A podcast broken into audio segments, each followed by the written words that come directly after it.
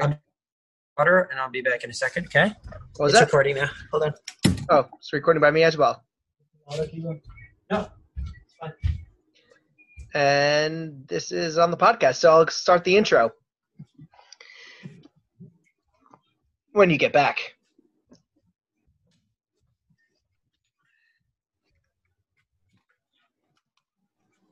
Okay, can you hear me.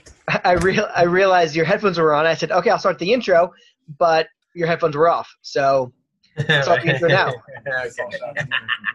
Hello, and welcome to another episode of Monday Morning Motivation. I'm your host, Mordy Liss. Here at Monday Morning Motivation, we discuss the human psyche, what makes us tick, and we can not only survive, but thrive through our week.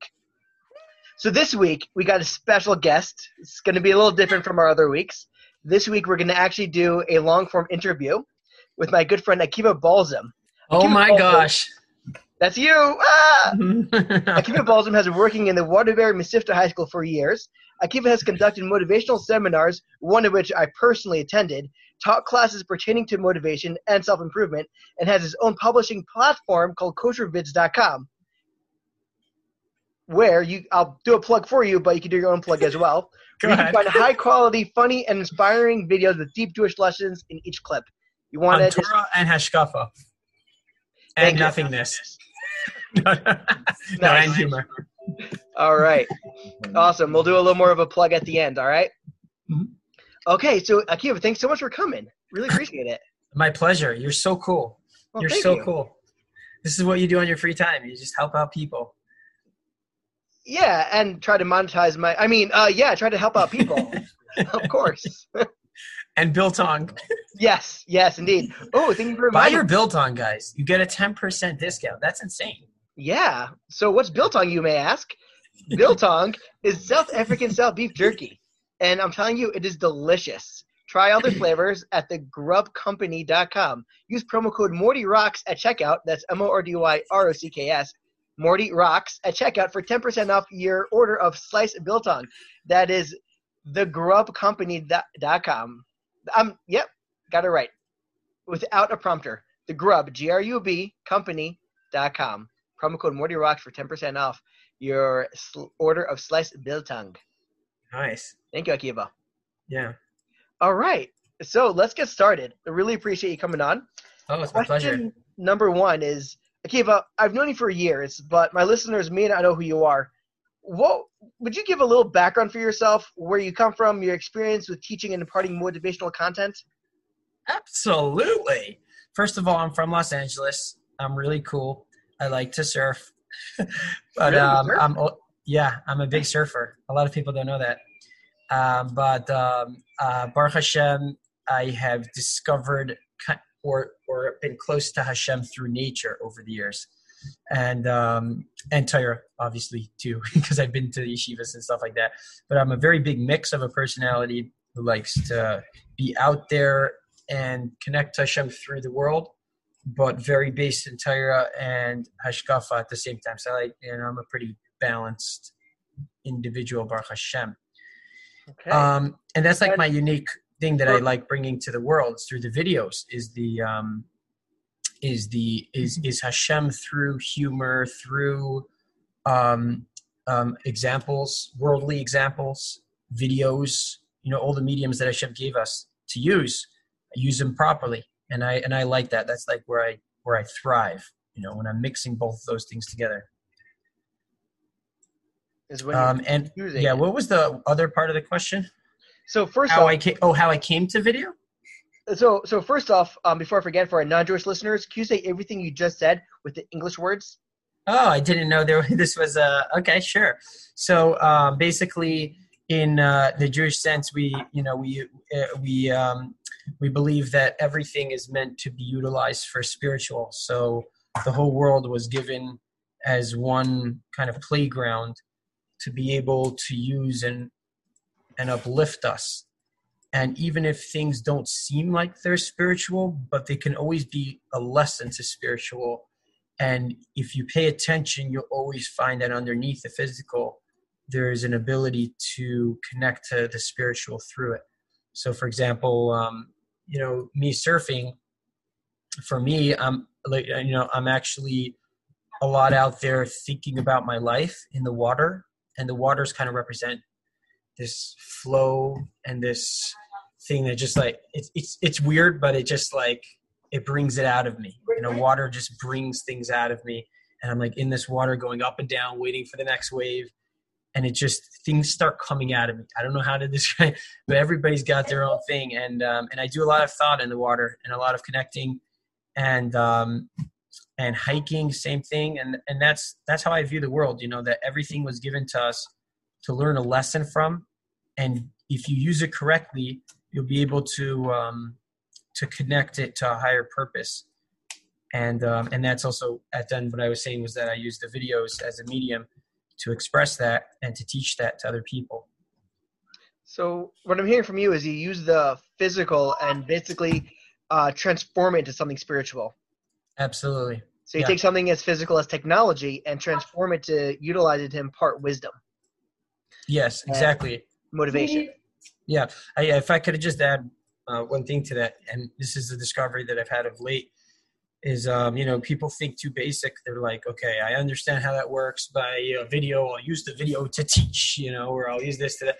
But people don't understand that everything's like that. Everything's what we call a mushal. The whole world's a mushal, and a mushal means a parable. It's like it, everything's an example of something else higher than it, and and that's what Judaism really teaches is that when you see a rock, a rock's not a rock. A rock's a lesson. It teaches you about sturdiness. And when you see a rock, a lot of people, we actually refer to God as a rock because that's how we relate to rocks. We see rocks, now we know God. We know one of the attributes of God, which is sturdiness, not giving in. You know, like I am not giving in. I, I will stick my grounds to what's right. And and if you pay attention to your whole life, everything that happens in your life and everything you see physical um, is is really that it is really a way that teaches you about higher ideas and God, and you could really really connect to God if you pay attention to it properly. And so, when did you have this first experience of? I guess you know people would say it's an epiphany of wow, like this is really cool. Like this isn't just nature. This is this is God. This is more. This is something bigger than me, bigger than this. What was um, was there a moment? Was it a build up of moments? Yeah, definitely. When I was um, uh, a young child, I, I, had a very traumatic experience on a plane where I uh, where I blacked out for some reason on takeoff. I bent down to get a book, and um, something with the pressure. I don't know exactly what happened there, but I blacked out and it was really scary. And my brain was like felt like it was popping and I and I woke up and I was like sweating and I and the whole flight I like I felt like my brain was gonna pop. And it was one of the scariest feelings because I felt trapped in this tin can and I couldn't go to like a hospital or something like that. And I remember I was sh- I was like totally shocked out of my can from that experience and I was like holy cow like death is real. Like I could die and that's all I was thinking about like for the next year was like like I could die. And and the only answer for that to me was God. It's it just that's that's what happened. I can't describe it or anything but I just came to God and it was so real to me back then. And um and that's when you know I started my father always used to bring us out to the outdoors um, and always made camping trips hiking trips on Sunday and we even had a hiking group um, after school on Sundays, and um, and it was automatic at that stage of my life after I got out of that traumatic experience. All of a sudden, I was just seeing God everywhere, and I was like, the whole thing is God, and it was like it was, it was pretty young age, but I but it was it was something that really really gave me a whole new perspective in seeing the world, and it's really cool because the world becomes boring at a certain point but um, you know, like you did everything. It's it's just how the way the world works. It but it's so weird. What? Seen it all, and then when you once you see it all, there's not much more to see. So now what? Right, but then and and then you think like, okay, so it, there, it's impossible for it ever to renew itself until you change your perspective of what all that stuff is. and when you start seeing it through the eyes of like all of this stuff is not meant for just this world because this world does not last you know it, it, it's actually meant to teach me something about the next world and to be able to utilize lessons learned out of it so then um you know all of a sudden the whole thing jumps up one level like the whole thing renews itself and you're like oh my gosh like this is so cool like i'm i feel like i'm young again you know? Viewing the whole you're viewing the world through a child's eyes which everything is a new experience. Exactly. Yeah. so it sounds like you're almost like a kid again experiencing everything anew exactly. Can i do you mind if i i saw sorry i'm talking a lot. Is that okay? I'm interviewing you. I don't know. Maybe i'm a bad interviewer. I'm talking too much. I don't know. I, I, I gotta ask you the question. I'd be a bad Okay. interviewer if i'd be cutting you off. Okay.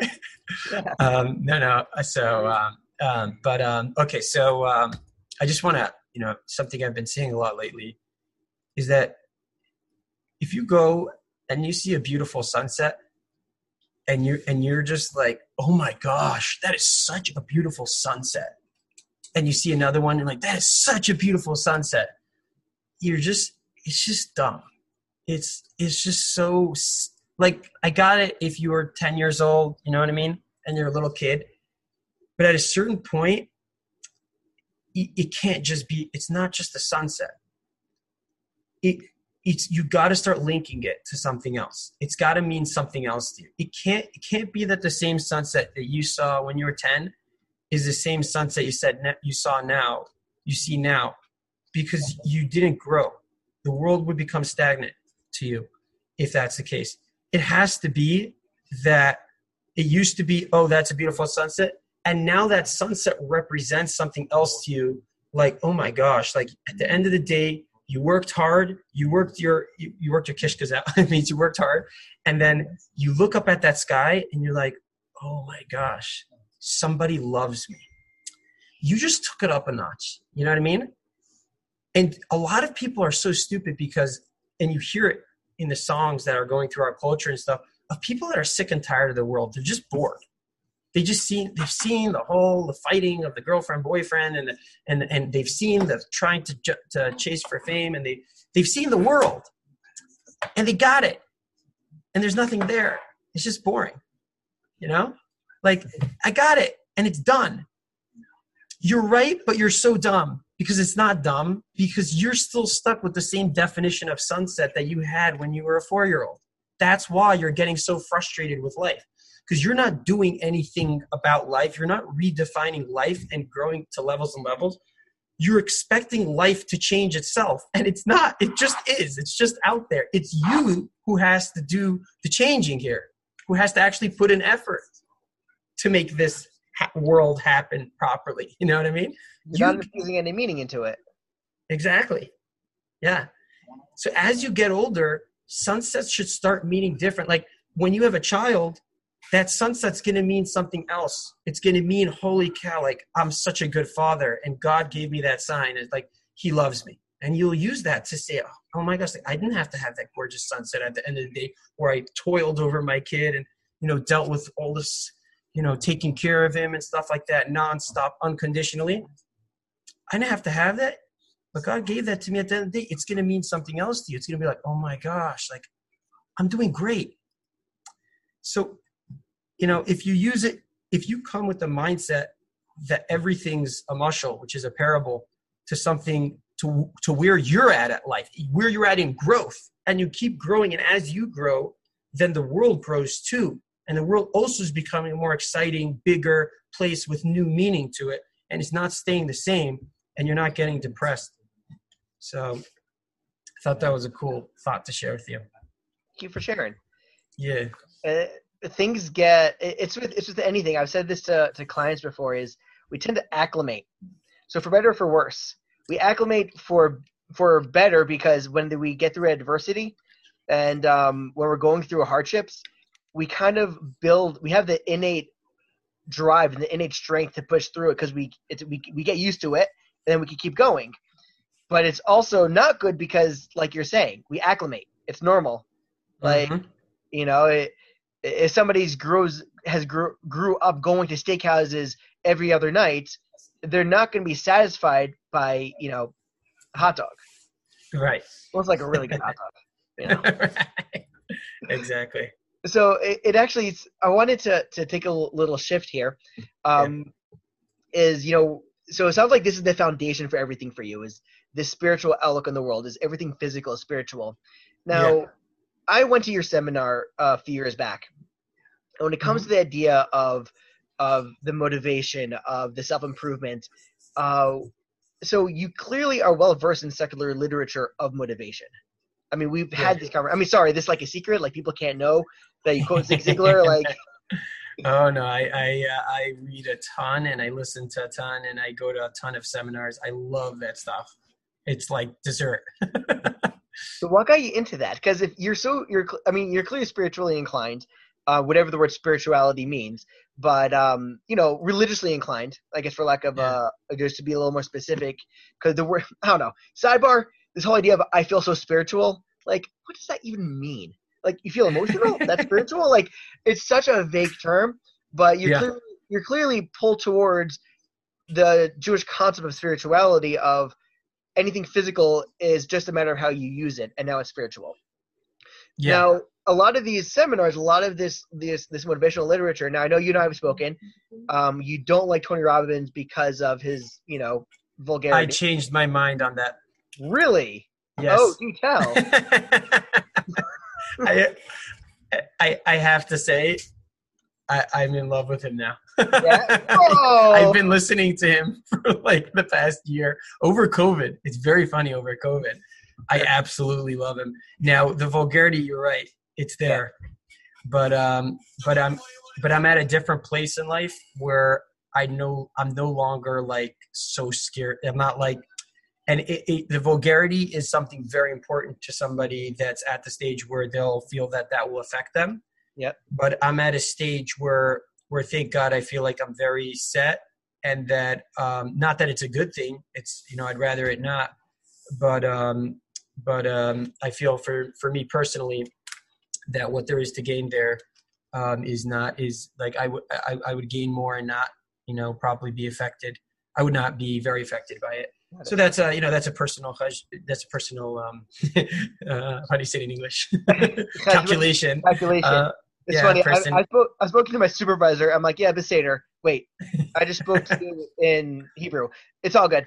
right, exactly. Um. So, Uh, but yeah, I like it no, I I mean, he's he's incredible. You know, and, and yeah. Yeah. the, so so I'm gonna I'm gonna ask you a, a a very candid question. Do you feel that you're holding in a place where it doesn't affect you, or are you desensitized? Okay, so I shouldn't say it doesn't affect me. I'm sure everything affects me.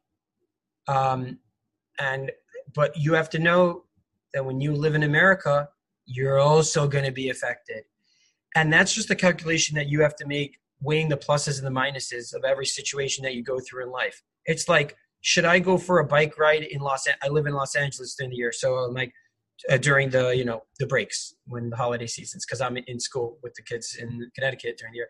But uh, but when I go back, I go back to LA. That's where I go, and you know, there's a lot of people that are dressed. You know, for a religious Jew, it's pretty intense to to see people dressed in all sorts of ways. Yeah, like when I wear my rumper, you didn't appreciate that. for, wait, when did you wear a rumper? I didn't wear a rumper. I kind of Ah. Just, I didn't even. I, I I believed you because knowing you from the past, I was like, yeah, that makes sense. Yeah, Mordy. yeah, you pulled off some pretty crazy stuff in yeshiva. Um, so and that was uh, uh, when I was already cleaning my act up. You should have seen me when I was actually in high school. oh yeah. Actually, Yeah. no, you shouldn't have. Yeah, go on.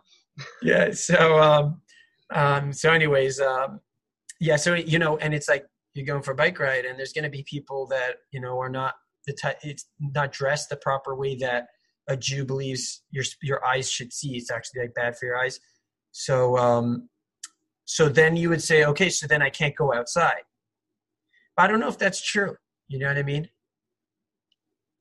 there's the pluses and the minuses. There's and, and things have to be weighed out and there's never a perfect way to anything. People have to get out. People got to take a break. People have to get some fresh air. Yeah.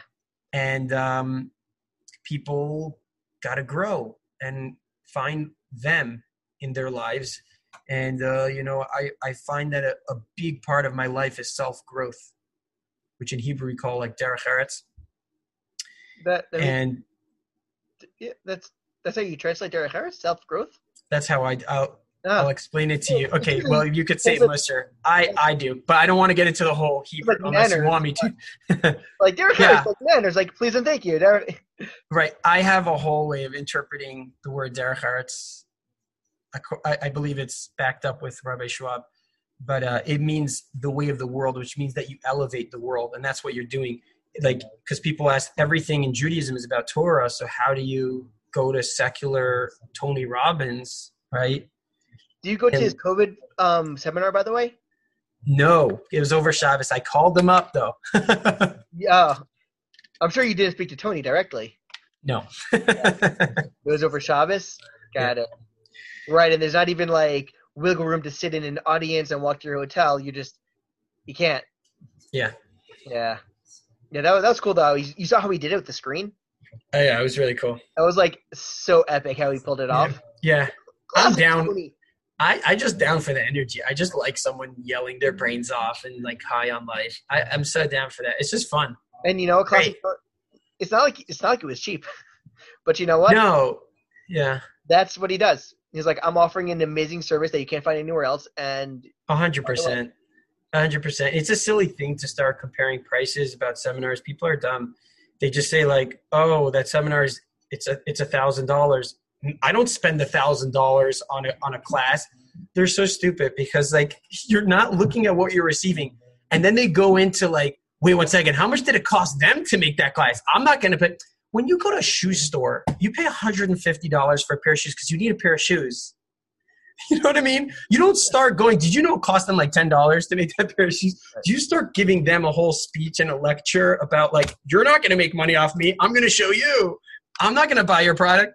But all of a sudden it comes to like self growth things or untangible items, and Right. people are so dumb like that. They're just like, a thousand dollars? That's disgusting. It's just information. I'm not.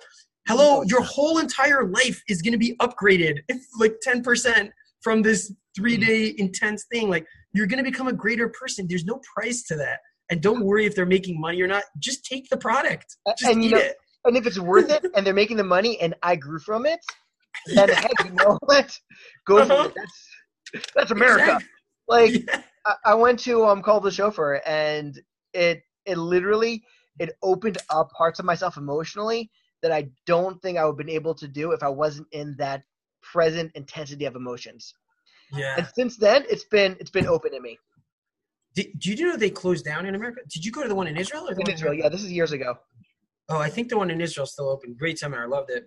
Yeah, Learned a lot it's, it's it. definitely like it's heavy. Oh, very heavy. Like, they'll, they'll tear you open. Make sure you have a way to sew yourself. But any of these, any of these intense seminars, make Yeah. sure you have a support to sew yourself back up. Um, Yeah. And the I've actually spoke to somebody who was one of the managers of a seminar. He said we're trying to get people to realize they need to go to therapy. the whole seminar is based on that. Was it? the whole seminar is based on that. well, no, it's not based on that. But the idea of the seminar is it tears people open, and then Okay. what? You don't Right. sew them back up. Well, we have groups Right. afterwards, but that's not the point. Exactly. If Right. you're torn Exactly. open, realize, yeah, you need help. Otherwise, they Right. wouldn't even think Yeah. to go for help. Yeah. You know. You know, there there are a lot of people. They say like, I don't want to go to seminar. It's just a three day inspiration, but then it drops me, and I'm back to normal. I'm so like, I don't get why they say that. That's how life works. Like, life doesn't work just like a straight line going up. It works up, then you drop down, but then you go back up, and that back up was only because of that up that you had before. You wouldn't have gone back up like that. You, you, your information that you learned sits in your brain, and it, it's gonna be applied soon. It starts finding its way to be applied. It's got to sit there. You gotta, you know, maybe even go down, back down, like see the world again, how it was, and then wait. I do like that. Like you kind of play around, like your brain kind of plays around with the idea back and forth, but it works. I'm telling you. Like I know it. I know these things work because I look back on the years and I'm like, oh my gosh, I'm so more advanced emotionally than I was 10 years ago from this stuff. And you're right. When you're going through it, it's like, wait, I just went to seminar and now I'm back to that seminar was a waste. And then, but then when you look at the long run you see that you're that eventually you're you you're actually on your way up it just takes time you know You, you don't really see it happening, but when it does happen, and you look back at it, like, whoa, I was there. Like, Yeah. you know, a lobster in a boil in you know a hot in a um a pot of water doesn't realize that they're getting boiled to death until they're already dead. As in, Exactly. slowly, slowly, slowly, wait, a little hot, a little hot, and then there's that moment. yeah um although it's funny because I tried using that as as a metaphor with a client of mine, and I said, "Look, I'm Jewish. I never had lobster before, but apparently they put live lobsters into a boiling pot of water." He's like, "No, they don't." I'm like, oh, they don't? It's like, no, no, that's nobody does that. I'm like, well, there, there goes my metaphor. that's funny so so where did you get started with motivation with these seminars with this whole self-growth path? So nature inspired you you had that you had that experience on the airplane but specifically this area of of you know the tony robbins the zig ziglar the les brown um, jim rohn uh, dale carnegie um, you know the like the the field and area of motivation and motivational podcasts and whatever what was your first experience there that got you hooked Okay, so in order to understand, you have to just understand my journey of life. I was, um, you know, studying Torah very intensely, um, um, where up until in in Los Angeles by my high school, in my high school years, and then going into beis medrash, which is the stage. It's kind of like college for Jews, but it, tore up, you know, college for you know, and i use uh, the word seminary. For some reason it's like clearly like oh, sounds like a girl's thing. I, because because for us seminary is only used for girls. But outside for, of our jewish uh, you know, cultural bubble that we tend to live in seminary is like oh like a theological seminary. Right. So yeah so uh, basically i was there and i was i was studying so hard and i crashed so hard. Where were you at a point. I was i was in los angeles. At that point that i crashed i kind of crashed in los angeles but then i tried out a new place in lakewood for a couple years and then i crashed really hard again. And what crashing means is your brain starts shutting off unconsciously. Like i just couldn't study anymore. And my whole system was like shut like i couldn't figure it out. Like i'm showing up but i like nothing was going in anymore it's really weird and i'm going to like psychologists and things and trying to figure it out like what in the world just happened to me and and then you show them a page of Gemara, and they're like, "You're worried because you don't understand this." yeah It's like where there's no periods. it's yeah. funny. So sorry, I, I I was gonna say I don't mean to cut you off, but I don't know, kind of kind of do. Um, but I'll come right back. It's just a funny story. I was taking some um Wing Chun Man classes, Kung Fu, oh cool Yeah. and i'm not gonna uh, mess with you well, I took it for a couple months, and then it was just uh, it, it ended up taking too much of my uh, my time, and I, I, I had to I had to drop it. But the Sifu, he said to me like, "Do you have a copy of the Talmud? I really want to study the Talmud." So I'm like, "Okay." I didn't give him an ArtScroll. I was gave he him a, korean was he a korean no American. he a korean oh okay because the koreans are very into talmud So he just like he's very he's a very cool guy. Just like he knows a lot of stuff and very worldly. He's like, yeah, I studied kashrut for a couple of days because it, it was interesting. that's interesting So, uh, so I'm like, okay. I'm like, wasn't sure, like, what? So I just bring over a Gemara, and he's like, that's interesting what? You can read this? Like, can I touch it? Like, is it okay? Like, uh, like I'm a goy. right He said to me, he's like, yo, the goy should pun him. Uh, he's like, like you can read this? It's like scribble. Like, what is it? Um. So sorry to go back to your very intensely emotional, sentimental story. Yeah. So so yeah, I just you know I crashed and I couldn't figure it out, and I actually couldn't figure it out for a few years. I tried tons of tests and taking blood tests and things like what was going on with my So you system. feel like it was like a physical crash.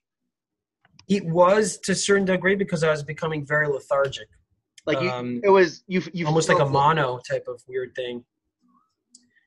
You know, and um, and um, and I and what I discovered for myself, what I took it to mean after you know after looking back, and, and over like a few years of of, of self discovery was that um, was that I was not happy because I wasn't using who I was, and who I was was a mixture and a constant mixture. I was not I was also not happy the other way. Meaning I it's funny, I have a very strong other side of me and a, and a long story about that of me chasing every pleasure in the world and every you know adventure and every you know just busy every second biking hiking surfing rafting climbing rock climbing everything like thing um you know like thing after thing after thing and just not being enough.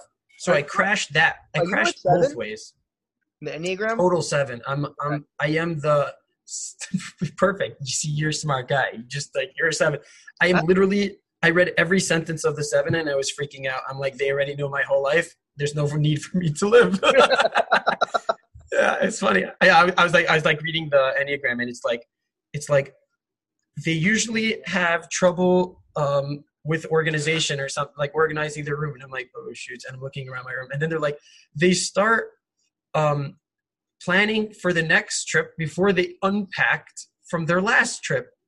And I'm literally, as I remember where I was, I was reading it there's a National Geographic in front of me open of me planning for the next trip, and right in back of me was my backpacking backpack from my like three or four day excursion that I just came back, and I didn't even unpack it yet. And I'm like, like these guys are prophets, like. And then they say they usually get married later in life, and I'm like, oh gosh, yeah, that's you know. And then it was like sentence for sentence, and I was flipping out. I was like, oh my gosh. Like, and they usually believe we are prophets. What? Yeah. So, and anyways. Say, yeah. Okay, cool. So, so you're in this, um, so you're in this mindset of just, you crashed. All right. And then you I crashed both. The truth is, I crashed both ways at yeah. different times, but eventually I crashed both ways. What do you mean both ways? I crashed chasing everything spiritual. I crashed chasing everything physical. Got it. So you was just numb. It was nothing. Yeah, yeah. Very scary feeling. Yeah. But what I slowly, you know, uh, uh, you know, uh, discovered for myself after a while is that who I am is really both. Like, and I can't ignore either side, or I will be terribly depressed. Yeah. If if I would sit and be spiritual all day and not and not bring that into the world it's not me like that i i really that's that's just what i came out from it as far as i know unless you know some prophet comes and tells me i'm wrong i don't know right. but from from mm-hmm. my discovery and my talking to my rabbis and my mentors and you know and it was a process but but i came to, to realize that the reason why i couldn't have either this or either that is because i because i was neither. I was a blend. Mm-hmm. And and that's the whole story. That's like the hiking the surfing the the videos the you know video productions. And that's why i like to call it derech eretz you know what i do because it's the way of the land. Like i need to bring it into the land. I need to bring it into the world. Like i need to look at the rock and say i learned god because of this lesson this. Water means this to me. It's humble because it goes to the lowest place. It's willing to change temperature to whatever you put into it. It's always willing to go around. It doesn't have to have its way or the highway. Um, and um, and and and you know, I, I learned crazy lessons. Like because of that, water's water gets to see the world. It evaporates. It gets to travel everywhere. It goes into everything because it's willing to be flexible and it's willing to be humble. You get you get to see the world when you're humble. You get perspective when you're humble.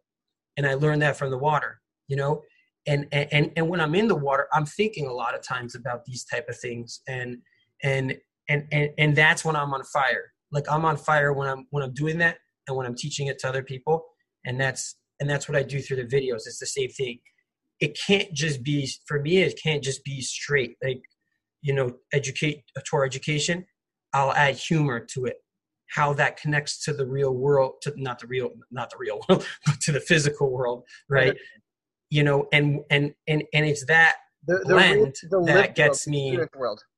Huh? The experienced world. Yeah. Yeah. So that's, you know, and that's a little bit about my journey uh, through life. You know what, what I also. Very powerful and can do a lot of damage, and is very aggressive and not humble when it doesn't want to be. Yeah, but yeah, exactly. Or or you could look at it that that it's like um, maybe it was given that power because it's so humble. It's you know that's what makes it gather. Its its ability to have so much of it and to cause so much damage because there's so much sheer volume of it. And and really, if you think about it, it's not it that's doing the damage; it's the wind that's blowing it. So I don't know, just brainstorming with you. And Right. also the positioning of the earth where it allows it to go in. Give it an inch, it takes a foot. It's tenacious. It doesn't stop. It's Yeah. not going to stop until something stops it. Uh huh. Right. But also, water's so soft, and this, you know, the story of Rabbi Akiva with the water on the rock. Right. You know, there's um, um, An old Talmudic legend. no, okay. I was thinking like, where am I going with this? Because I had a couple of, of, of moments with that metaphor that came into my mind. But basically, Rabbi Akiva was concerned that he couldn't learn Torah, and he was he just it wasn't going into his head or his heart, and he was sitting on sitting by a waterfront, saw a hole in the rock, realized the soft water pierced through the rock, and he was thinking that if water is soft and can go through something as hard as rock, then my heart, which is soft, and Torah, which is hard, for sure could pierce through my heart. Right. And I've used that as a metaphor for um, pa- uh, love for a child, a parent's love for a child. You're not getting through to your child. Well, your love, which which is strong, can get into their hearts.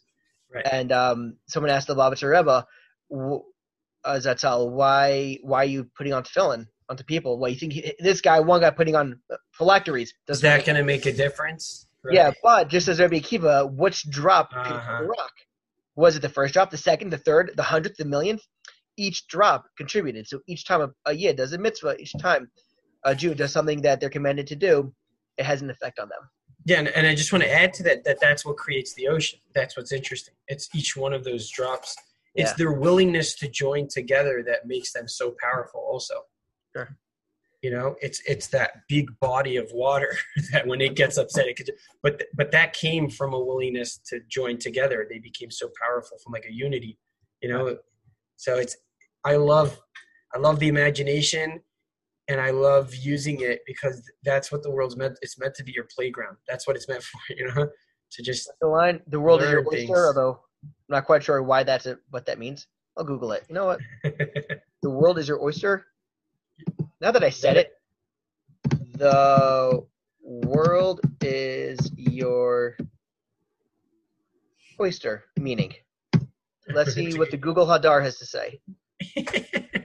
You're young and healthy with no commitments. The world is your oyster. What does it mean? Using the context of the example above, the phrase "the world is your oyster" means that you can achieve anything you wish in life or go anywhere because you have the opportunity or ability to do so. There we go. Mystery solved. okay, Not that helped. I guess because there's pearls in oysters. I don't know. Um, but it's funny that, that you said how you know going through you know chasing chasing each thrill and Yeah. finding the meaning within it.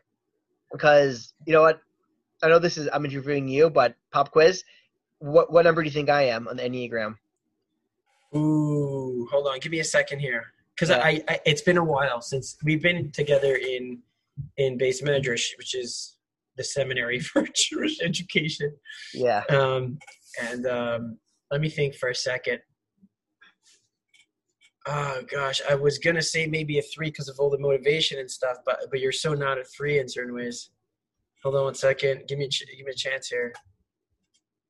You you definitely. I feel like you got some two in there, maybe a one. But let me think one second. You're definitely not an eight. I don't think you're a nine. You're not a seven real. I don't think you're real seven, unless I'm wrong on that. Um, I don't think you're a six. I don't think you're a five. Maybe it could be you're a five. That's a possibility. I'd be surprised if you're a four. I'm a four. You're a four? Interesting. I was reading the four and I was breaking down crying while reading it, and it was just like really? resonated so hard. Um, I'm a four. Really? I thought it was a seven at one point. Um, and I realized I'm like, yeah, but my friends are fours. Then I realized no, that's projection. Um, Uh-huh. actually the four, and You have a three wing? I think so. Uh-huh. I think I think I may have some things of five. Like I when I as a therapist when I talk about clinical jargon, that's probably a little five coming out. But I think I have a three wing. You know, yeah, but you know they say that you can be you are a little bit more related to your wings, I think. It, Yeah. it could be you have you have one wing. By the way, there are some that say you can have two wings. It's But you're. I think you're definitely in that realm of like, because you know you're you're closer to your wings a little bit. yeah, yeah. I think my three is I'm not a full fledged three, but I, I had to develop it. I became a friend of mine pointed this out to me recently. As I got older, I got more charismatic and like Right. Yeah. know, I had to develop it. Right. So I um I was I one one day I um I decided I wanted to go skydiving mainly because I was scared and I wanted to prove it to myself that I can do it. and I went skydiving and I was like, yeah, it's overrated. Didn't really didn't didn't do much for me. right. like it's cool. I kind of kind of felt like ever goes. Have you ever gone skydiving? Uh, no, never. Oh, I felt like it was like I was like on a on a boat but going vertically really fast. It's kind of what it felt like. Uh-huh. I expected more of a, like an adrenaline rush. I think it was nice, cool. Happy I did it. I got a Groupon free T-shirt. But then that night I went to a Shaw band concert, and being in just like uh-huh. the atmosphere of people and friends just like dancing and just like just the Uh-huh. vibes and just enjoying the people and the music and the dancing. I just no no inhibitions. That resonated with me. Interesting. So it was just like kind of like the idea of like, okay, if there's no meaning within it, I'm I'm not you know I enjoy a concert when there's meaning behind it. These big I've been to you know many concerts and those big flashy lights concerts they don't do it for me. I never really enjoyed them. It's the small little concert where Oh yeah, a you know, hundred the- percent. Usually the Moshav concerts. yeah you know even like you know when I would go to bigger shows you know like it was so like true. those small like you know punk bands in a 200 person club like it was i it was it was the energy it was the passion so you know i'm coming from like the i guess a bit of the reverse end Yeah. because that that's something that i always like and i realized that i'm i, I i'm not a seven and and it's those things wasn't something that pulled me so when i hear people that do it like i i'm comfortable saying it took me a while to say this i've gone skydiving i've gone um jet skiing i've, jumped off waterfalls i've rappelled down mountains I am scared out of my brains to go on like an electric scooter, like a two. You know, I'm so scared of a motorcycle. You know, two wheels on the road. me. I am so scared. now, now I have a question for you. Sure. Being a four, do you get like uh, super unwilling to let people know your true self? That way, you'll feel unique in that nobody truly knows me and nobody could know my world. do you know what I'm talking about? Uh, Unconsciously, there was a place where that was very true. Um, Ah, it's so Because- cool because I, I, yeah. Go if you ahead. know me, then you'll know I'm not a seven. But if you saw my like persona when I was younger, you'd think like be more inclined to like, oh, he's probably a seven. Uh huh. But I, I, I really wasn't. Uh-huh. you like really got to know me. Yeah, because I, I had trouble getting the four for many years, and then and then I, I read a book, book pretty recently where I think I just got it like that there. But I, I but it's so the opposite of a seven in certain ways. It's it's like kind of hiding who you are from other people, and you're kind of like introverted to a certain degree in certain areas because that's your unique because because that's your uniqueness that nobody truly knows you and nobody gets me and it's only me and why does this happen to me and you go into this kind of like at least when they're unhealthy they go into this kind of dark world of like an everlasting tunnel of self-pity and and and and, and like like Like the, Edgar Allan like Poe. you can't understand me like god forbid you should understand but in a way it's it's actually a certain gaiva it's like a certain hot i always view it as a certain haughtiness because they're like i'm unique like you know like like you don't know who i am that's not who i am You'll never know me. I'm so special. yeah exactly but I they're so like refusing for you to get involved and like you have to sit for me for hours and cry and this and that to get me i'm cute like i'm so deep like, like it's like a South Park episode. Like, yo, deep, bro, so deep. All right. So like you don't know how deep it is. Like the deepness is whoa. You go to like a poetry slam. It happens to be I'm an extrovert. I'm an extroverted four. uh, So that kind of makes me a little different. I'm not. I'm Uh-huh. not typical four in that sense because I'm so special. Mhm. Mm. I'm so special and unique. Even for a four, I'm special. uh, Um. So so it, it, it's to an extent, you know, but it's funny. also one of the reasons why I'm pretty stark with the white shirt, black pants, is because I was so into my clothing as my identity that and I was so against wearing white shirt black pants because I'm not going to conform. I'm a nonconformist. I'll wear tzitzis, but I'll wear a tie dye tzitzis. I'll wear a yarmulke, but I'll wear like a fish yarmulke or a Metallica yarmulke. Yeah. You know, but and and I guess to an extent, white shirt black pants is still part of that residual of um you know externals defining my internal. But because it's simple and because it's association uh with you know with the greater you know with the Orthodox Frum community more, I feel like it's it's it kind of like strips away the externals because I look like a penguin every day. I tell this to my clients. all the time. I dress like a penguin or the same thing every day, but that helps Right. my personality shine even more All right. Uh-huh. because you just I'm, I'm not wearing like It's not so external. he's you know he's such a such a personality. Look at his you know tie dye tzitzis like that means nothing, dude. Yeah. You know, so yeah, the enneagram's cool, but where were we? Yeah, going back to motivation. Back to Sure. uh, what was the single most motivating experience you've had while attending a seminar? Oh gosh, there's a lot of them. I mean, Well, wait a minute. We didn't answer the last question. What was the last question? What was the thing that got you into the motivational literature and seminars? Like, what was that moment?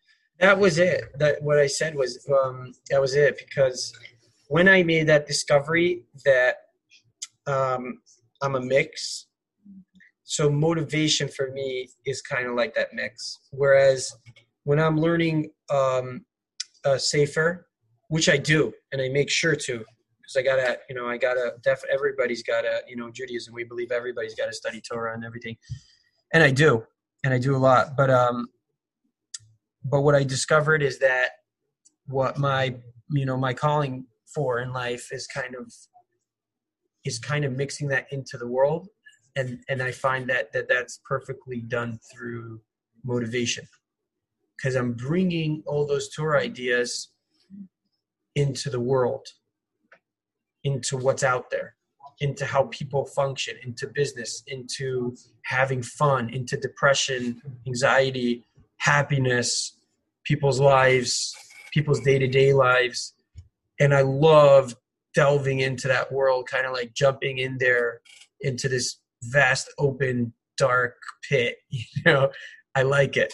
I like going in there and bringing the light into those zones. That's me. So the motivation is the perfect world for that. What was the first like motivational literature podcast? Something that like, you know, everyone is you know went like you took the red pill of like of motivation. What did that pill look like? What was it? It's funny. Rabbi Yisrael Reisman is a very big rabbi, and um, I was addicted to his shiur when I was younger. I The- loved his yeah, and the reason for that is because he used to tie it into kind of the world at the end of the shiur. He used to at the end of the lecture, you know, he used to tie it in. Prophets. Yeah, he used to tie he used to tie it into kind of the world. And I remember as a as a thirteen or fourteen year old hearing, we used to have a hookup to our, to in our synagogue to the you know to the to his you know satellite shiur, and um and um and I was like I like him because he's always tying it in to what's out there. Got it. Yeah. And then and then and then from there it- you know it was one after the other. Rabbi Yom Tov Glaser unbelievable. He's so good at that. I love that yeah the possible use seminar was my first real seminar I went to um and yeah and after that it was just like things just pop up when you're on the search for things they just start popping up all over the place you know? You find it. yeah Okay, so what was the single most motivating experience you had while attending a seminar? singular most motivating for me um Or I, moving. you know? I went I went to um um to landmark seminar. It is so insane. it it changed the world for me. My perspective, uh, my my productivity. I'm like three times as productive. I can't I can't even like looking back. It's just I'm a different person. Just seeing it just makes sense. It's just an effective way of living and seeing the world and it has nothing to do with really has nothing really to do with religion or any it works with you just use it as effectiveness with whatever you want to do you know? And um, and you know something that was really cool was just I remember I was sitting there, and I I never grew up with like a concept so much of like love as something that's real that you know that you're in love with everybody and that you truly love people and I, I wasn't just that type of person that would express love see you know? And we i was up there and i'm watching uh, these people get up there from every single sect and every single religion and every single you know you had the ceo you had movie directors you have um, multimillionaires there and you have the poorest of the poor there the abused the divorced the ones about to get divorced and they're up there about to get divorced and trying to work it out up there in front of you. And your, your heart's pounding. And the guy you know the coach is you know you know he's adding fire to the fire. He's like stirring the coals and it's about to explode and you're like, so, no. so and, and you're like and, you're, and they're like it's break time. And you're like wait are they gonna get divorced? And it's it's like a movie but it's live. It's right, literally like happening in front of your eyes. Yeah. And um and i and i i remember just like like at certain points like there's a woman or something that got up and she's just bawling and I'm like, what is she bawling about? And she starts talking and she's like, I really, really love all of my friends. And I like, I'm so grateful that they're in my lives. And what that did for me was, you know, you can have all the therapy in the world and you can have your friends and, you know, that's a, but you know if, if you never see it live what it means to truly let, that there is such a thing as love you, you can't see it. So like your therapist could be speaking to you and he's like work on this. This is how you're gonna love. I want you to do this. I want you to but if you don't see it from example you don't really know what it is. And what you see at the seminar since there's other people working through the same stuff as you and they're going up there and actually doing the work. That's what a seminar is. You're seeing others do the work like, right. imagine if your therapist did the work for you. Like, it would be better, you know. I mean, it's almost impossible for him. You, you might go crazy after doing so much work in one day. I don't know, but I'm saying that's what it is. A seminar is you're seeing people going through it and mimicking it, and and sometimes even showing something that you never saw before and expressing that. And and at that moment, I really got, oh my gosh, there's a whole no, another level of love that's possible that I didn't know about. I didn't know was there. Like mm-hmm. I never really knew. And I saw something there. I was intrigued by it. And I said, I want to go get that. You know, I want to see what that's like. And that was it was a big eye opener where where it was like all the therapists and all the books and all the thing don't do anything till you see it. You see it, someone doing it, saying it, being it. And you're like, oh my gosh, it's a real thing. It's not like just in the books. It's not in the movies. Like, this is real. Like she's like just bawling because she's so grateful for life and like eh, for for the for for for her friends. And she's like, I just hope that they're gonna be okay. And that's all she said. It was just so oh my gosh, like she really loves people. Like I could also it's like a real thing. It's not in people yeah. are not books. They're yeah. not books. People are people. Mm-hmm. It, and it you know, just because somebody, I mean, I know some amazing people have PhDs and doctorates inside these that are incredible therapists, and psychologists, and psychiatrists, but there's also others who just everything's a book, everything's an answer, everything's a recipe, and I, I, it's not what it is. And when you experience that love, when you experience that person going through this thing that you read so much about, it just made all that thing all that knowledge information sink in. It was here. And then it just dropped. Yeah. Like that's what it is. It's real. Mm-hmm. Yep. What about exactly. the most inspiring or motivation or motivating moment while conducting a seminar? Um, you know, I'm thinking back to um, there's a lot of them. Um, a lot of stuff have happened. I think I I've been blessed to have to be doing this for I think ten years. Still doing them? Possibly eleven. Wow. Of giving the seminars. Yeah, I'm actually in of one right now. Oh wow! Is, and, is this and, your uh, out of the box thing? No, this is the um, the Miracle Morning seminar, Ah. which is ba- based on Hal Elrod's book Miracle Morning, which is a must read. Miracle Morning. What? Who is that? Hal Elrod. That's Oh, a must read. Must, must, must. And do is you got to do it. You got to wake up early, super early, and you just got to do it and just do what he says to do when you wake up early. It'll change your whole wiring of your brain for the day, and you'll be so much more effective. Robin Sharma has his um 20 20 20 5 a.m. club. Yes, so it's like that stuff. Yes, yes, Yeah, but it, it doesn't have to be five a.m. You'll see.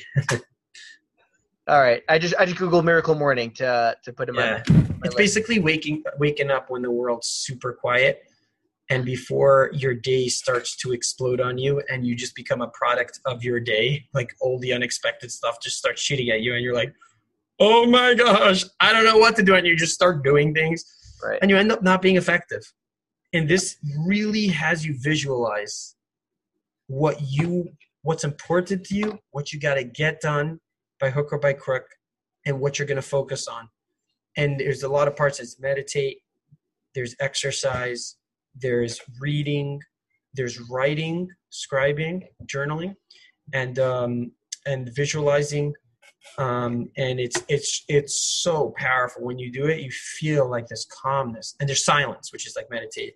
So so like you're starting the day off with a calm which means calculated you know assessment of what i'm going to be getting done. And you have such a clarity that when all those things come shooting at you you already saw them coming from a distance because you saw it in the morning. You know oh, i know i know i know i know i know what it looks like when someone comes shouting at me and telling me I, that they need this project done when i have 10 projects on you know I have 10 other projects that are more important. You know like you you know what it looks like and you know which one to choose. And you just very calmly get things done. You're more effective and it's you have a so you take it takes care of so much anxiousness and anxiety It's awesome. Love it. and yeah and ineffectiveness It's it's incredible. Waking up early. I mean, we. I just had a baby, by the way. I'm not sure. I told yeah you. mazel tov Yeah, thank you. So after Yeah. having a third kid, my routine i think i heard that on one of your podcasts oh yeah. so I've been kind of out of routine for sorts in the past few weeks, trying to get myself back into it, into the groove. But when I wake up at about 5 a.m., wake up early, and go for a run on the treadmill, take a shower, I I feel like a million. I'm happier during the day. I have more energy. I um and when I jog, I've been listening to um try to listen to like motivational podcasts or totally content. Um, you know, when I'm really like in a rut and I just need to like, it's my a coping skill. I put in some power metal, but I uh, i think we share the same brains I'm like, just like used to be like like really getting into it, head banging on the treadmill. yeah like life sucks you're like yeah woo life sucks and you're having fun with it positive. a little more positive than that, you know. I tried to Yeah. away the negative content, but Right. um, but it, it just like something like a motivational podcast or something, and I'll take a shower while listening to a, an audiobook, and like I'm happier, I'm more energized, I'm not burnt out during the day. It's it's amazing. So yeah, I definitely want to up my game, um, get back into routine again, and like today I jogged in the afternoon, but I mean I just I had to get it in somehow. You know, I'm, I'm like I said, I've been with three kids. Um, we're outnumbered. Zone defense. that is funny. Yeah, not my. I like that. Yeah, That's great. that's funny. That's a great By, line. by the way, rent, plugging in Akiva. I, you said you married Lee. You're single. You know, put it out there. Still looking, yeah. Yeah, yeah. Uh, I know this is on public. It's a public platform. You can do that if you want. Um, so, so you're giving a seminar now. So throughout your experience of these 10, 11 years giving the seminar, one pivotal that you saw a breakthrough in someone that you it was. I mean, you were at a seminar and saw that when giving a seminar. Oh my gosh, it's like the whole thing is just. That's why I do it. It's just you see the difference it makes from beginning to end on everybody. You, like you have no idea, and, and and you know what? These boys are teenagers, and some of them are pretty tough, and they won't be willing to admit right when they take the seminar what it really does for them. But they come to me years later and say, "You saved my life. Like you literally saved my life. You don't know at that moment."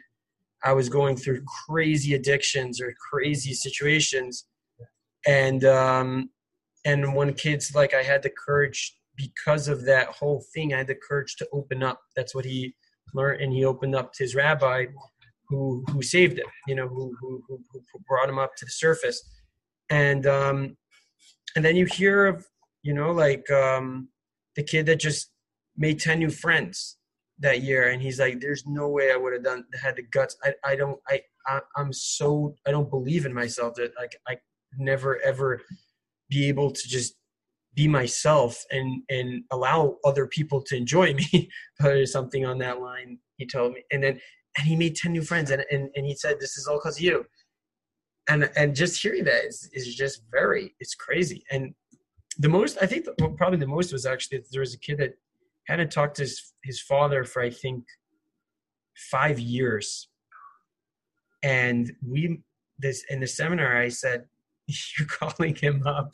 The ms talk it was it wasn't the ms talk. It was a different it was the advanced seminar where you have to get something crazy done by completing a relationship. You need to complete a relationship.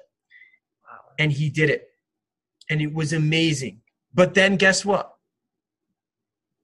Then his then he got in a major fight or something and then his mother heard that he did that and wasn't happy about it because the parents weren't together and then he told me it was terrible. Like it was a terrible mistake for him to call his father.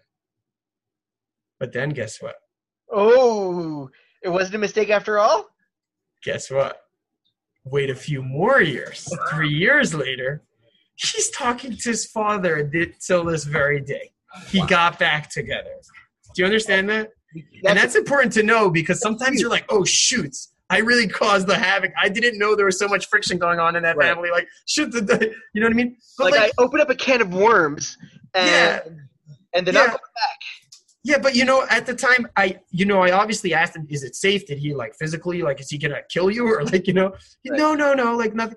And we went through it together, me and him, and it was you know obviously his mother was pulling him away or whatever the situation was but we went through it and and i i i really thought like this is you're gonna die Hashem, you know god forbid not speaking to your father you're gonna regret that. You love him right? So so um so he did and and then there was of course the ups and downs where you start doubting it. Maybe that was the wrong decision. And you just stick to it. And and then all of a sudden at the end it comes through and you're like, holy cow, like there's a kid out there talking to his father. You understand the person that gave birth to him, he has a relationship with him. It turns out he's not that bad. He's a great guy. Like he he studies Torah in Jerusalem, you know, like he's, he's like real, the real deal, you know? Right. So everybody's got, you know, stories about people and stuff like that. But when you let it go and you, and you, and you just realize that what it's costing you is your relationship with it. Is it really worth it? All that you know all that being right and i me my way or the highway but at the end of the day you're paying with your relationship. You're not going to have a relationship if you be right. So just give it up. Yeah. Yeah it, it was really really powerful. Let it go and yeah.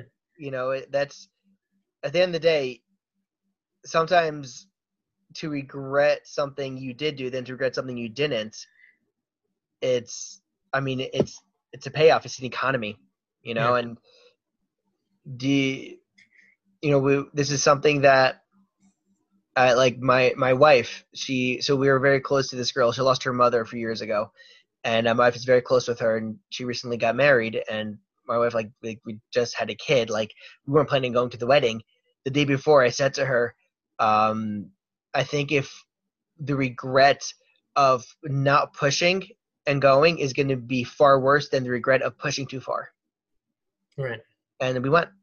Yeah. We down to Baltimore.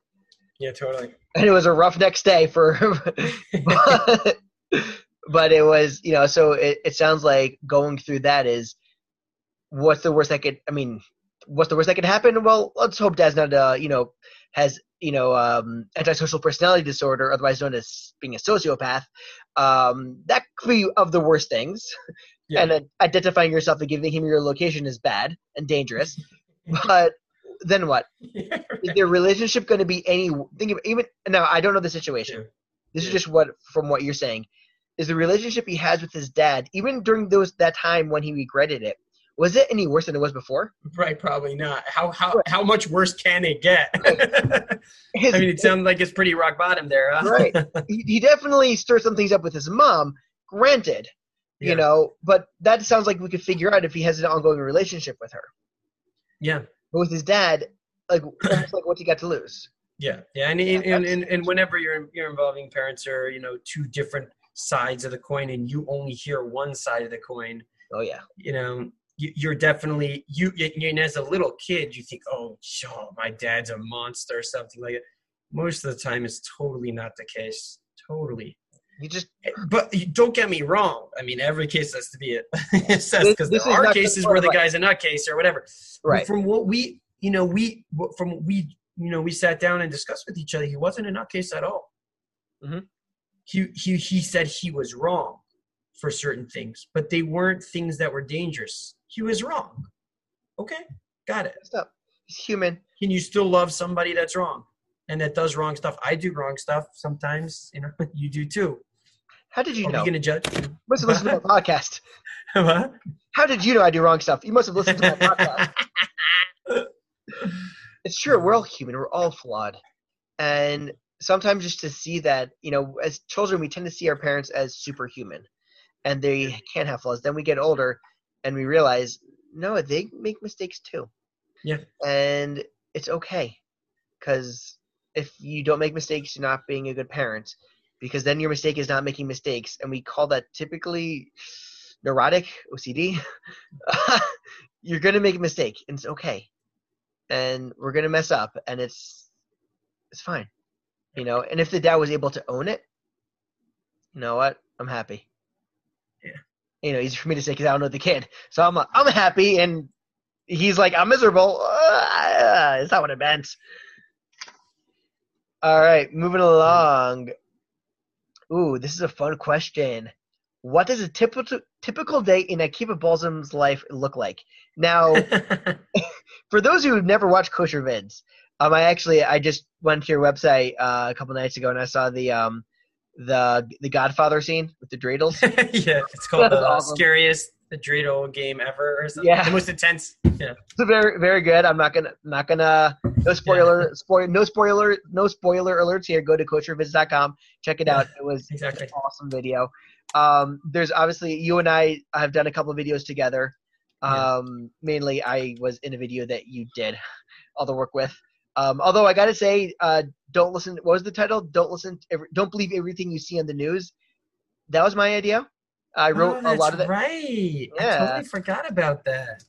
Yeah, I love that idea. A lot of people love that video. Thank you. Yeah, yeah. It's funny because I look back and I'm like, oh man, I was so not professional back then. but but but uh, dude, people Like- love that video. And the That- that script was- was that the script was insane. And we also did the uh, the mo- the um mo- mod- uh, mo- morning minute motivation. I don't remember that one video with the Hatella bag, and the tools in the bag with Kiki. Oh yeah, yeah, yeah. That's what that was great. Um, that was emailed out. I got text about that. Like, oh, I saw you in the video. yeah, And I'm from Baltimore. missing tool, I think. Or something. Yeah. yeah So don't believe everything you see on the news and the missing tool. It- It's funny because I that, I'm from Baltimore. That's the only time you'll see me put on a Yankees cap. I, I that was my mesiras nefesh. I really gave over for that video. So these videos are as much as you look back at that video, you say I was so unprofessional, but you know I thought it was pretty professional, and I see you've definitely upped your game in your equipment. Um, you actually have a green room because I see that behind you it's green. yeah. Um, I didn't realize it's called that because Mm. it's actually a green tarp. My life is now changed. Note to self: don't wear green shirts during Akiva's videos. yeah, that's I'll true. lose half my body. you know what? I know everybody's like, everybody's like, is that the green screen? And I'm like, yeah, that's what it looks like. And they're like, wait, where's the screen part? And I'm like, there is no screen part. That is the screen. It's just the color green. That's it. For all those that don't know, Green like, screen. when- when- you could use anything that's the color green, and the computer takes out the color green. like, Well, oh, there's a certain shade that works better, but you could technically use any green, basically. Yeah, and you know maybe next time I, I you know I'll come in for a video, uh, I'll wear all green except for like a pair of short shorts. oh gosh! Oh dear! like little short just walking around, That's actually like a more funny. suit and just like black short shorts. it's pretty funny. It's a great idea, actually. We Yeah. Think of an idea for that. You know what? Use that idea. Like, Where's your feet? I don't know. Where's your feet, Josh? the two guys walking around without feet, around with like little polkas. yeah, that's awesome. Yeah, take the idea, use it as your own. It's all good. Yeah. So these videos must take you a long time to do, and you said you're in the middle of ten different projects, and thank you so much for you know carving in time for this interview. But what does a typical Yeah. day in Akiva Balsam's life look like? Gosh, um, I feel like such an important person. I'm like, whoa, I- I'm like this little. Uh, okay, but I'll tell you. Um, um, basically, um, I try to wake up pretty early in the morning. Oh, really? Um, because I I don't do Miracle Morning every day, but I try to do some version of Miracle Morning. Um, I try to wake up at. It depends on which season. So as the summer months come, I tend to wake up much earlier, maybe even five sometimes. But on a more typical basis, it's going to be six, seven, maybe even seven thirty. but um, I'm feeling crazy. I'm sleeping in like a bum. right yeah. But but but my my ideal my ideal is usually six six thirty and there's that hour or two before everything starts and and totally you know studying um, meditating writing game planning visualizing where am i at what could be better and it's so powerful because there's nothing happening. So that's uh, you know you have have an empty brain to just play around and also get in touch with yourself and build your self-esteem like there's what's up No, just I you slow down there for a second. Okay, and um, and then um, um, I've been I'm working very very heavy on a project lately. Um, that's uh, so far taken me I think six or seven, with the help of God um, a memory course. Um, can you hear me? Your screen's You frozen. know, you slowed down then sped up, so I totally missed it. I'm trying to trying to think if you're Oh, yeah. slowly. okay, wait. Sorry, is that my internet or yours? It said to me my connection was unstable, but I have full bars. No, no. Interesting, because mine looks pretty good. Yeah, I don't know. Okay. Okay, So, we'll, so we'll keep going. yeah. So, anyways, uh, yeah, I'm, I'm I'm working on uh, on a on developing a um, I'm, I'm in the midst of of um, creating a course on memory, okay. um, and it's insane. It is so cool, and it I really think it's going to be a hit.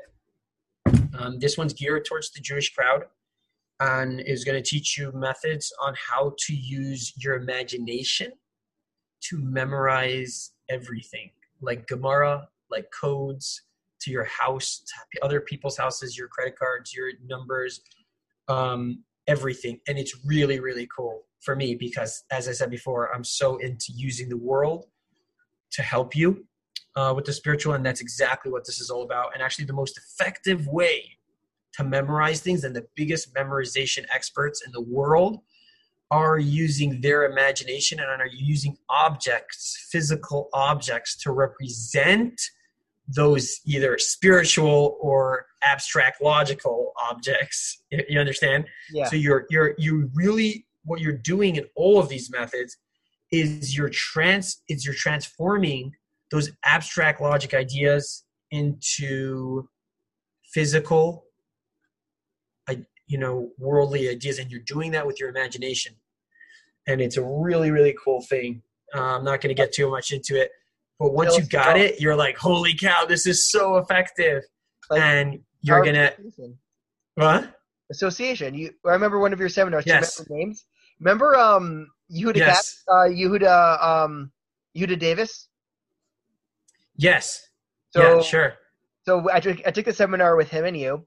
Um, I Uh-huh. hope that's not a breach of confidentiality. I mean, no it? no so so every so I'll see him periodically. I haven't seen him in, in a while, but throughout the years, I would see him every now and again. He's like, "What's my name? How do you remember my name?" I say, "Yehuda, Judah, Judah, Lion, Lion, Iron Lion, Zion," which reminds me of a song from a roommate of mine, in uh, Jordan Davis. And exactly so Yehuda, Judah, his last name is Davis. Your last name is Davis. exactly exactly yeah I um a friend of mine. His name is Trio. Why? His name because his name is Barrel. Barrel. Barrel of Monkeys. Barrel of Monkeys. A to Z Savings. AZ Savings is a store in Baltimore that's run by Persians. Persians, Spartans. Spartans, 300. 300, 3. 3 Trio. that is funny. So is that what you're saying? Like this idea? Same stuff. Very Yeah. similar. Yeah, but it, but it, but it, it, know, tie, it ties it in a lot more to the physical world because um, your brain. I don't want to get too into it because I could go on for Yeah. hours on this. Uh, but it but basically your brain memorizes physical information because it, it it deems it more important because because your body's meant to save yourself from danger and to make sure you're not starve yourself from hunger and stuff. So things that are physical, it tends to override the way Hashem made the system. So what you do is you use that. You transfer your ideas into images, into pictures um, of representations of different physical items and things and have them act in certain ways that all correspond and link to the information that you're learning. And once you created those links, they're set in your brain, bro, for a very long time. It's really, really cool to see. That's awesome. Uh, Like, hold on, hold on one second.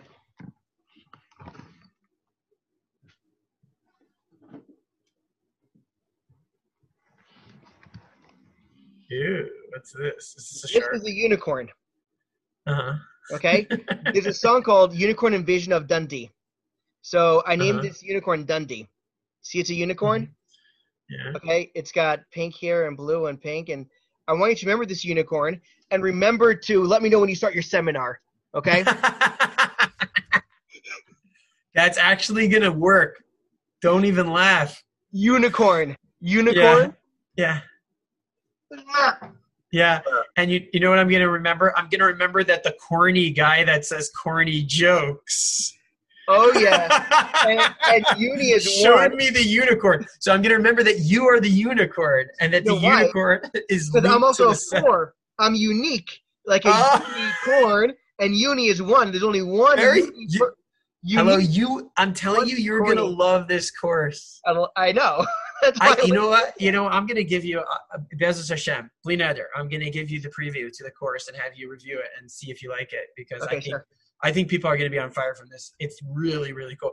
And and what I did is I actually like I researched tons of different courses and took the best of the best and put it all in a very I feel like a very easy to understand and practical way, and then tied it into to Torah usage also. So you can use it for everything, you know, memorizing codes, credit cards, um, Nice. anything, birthdays, people's names.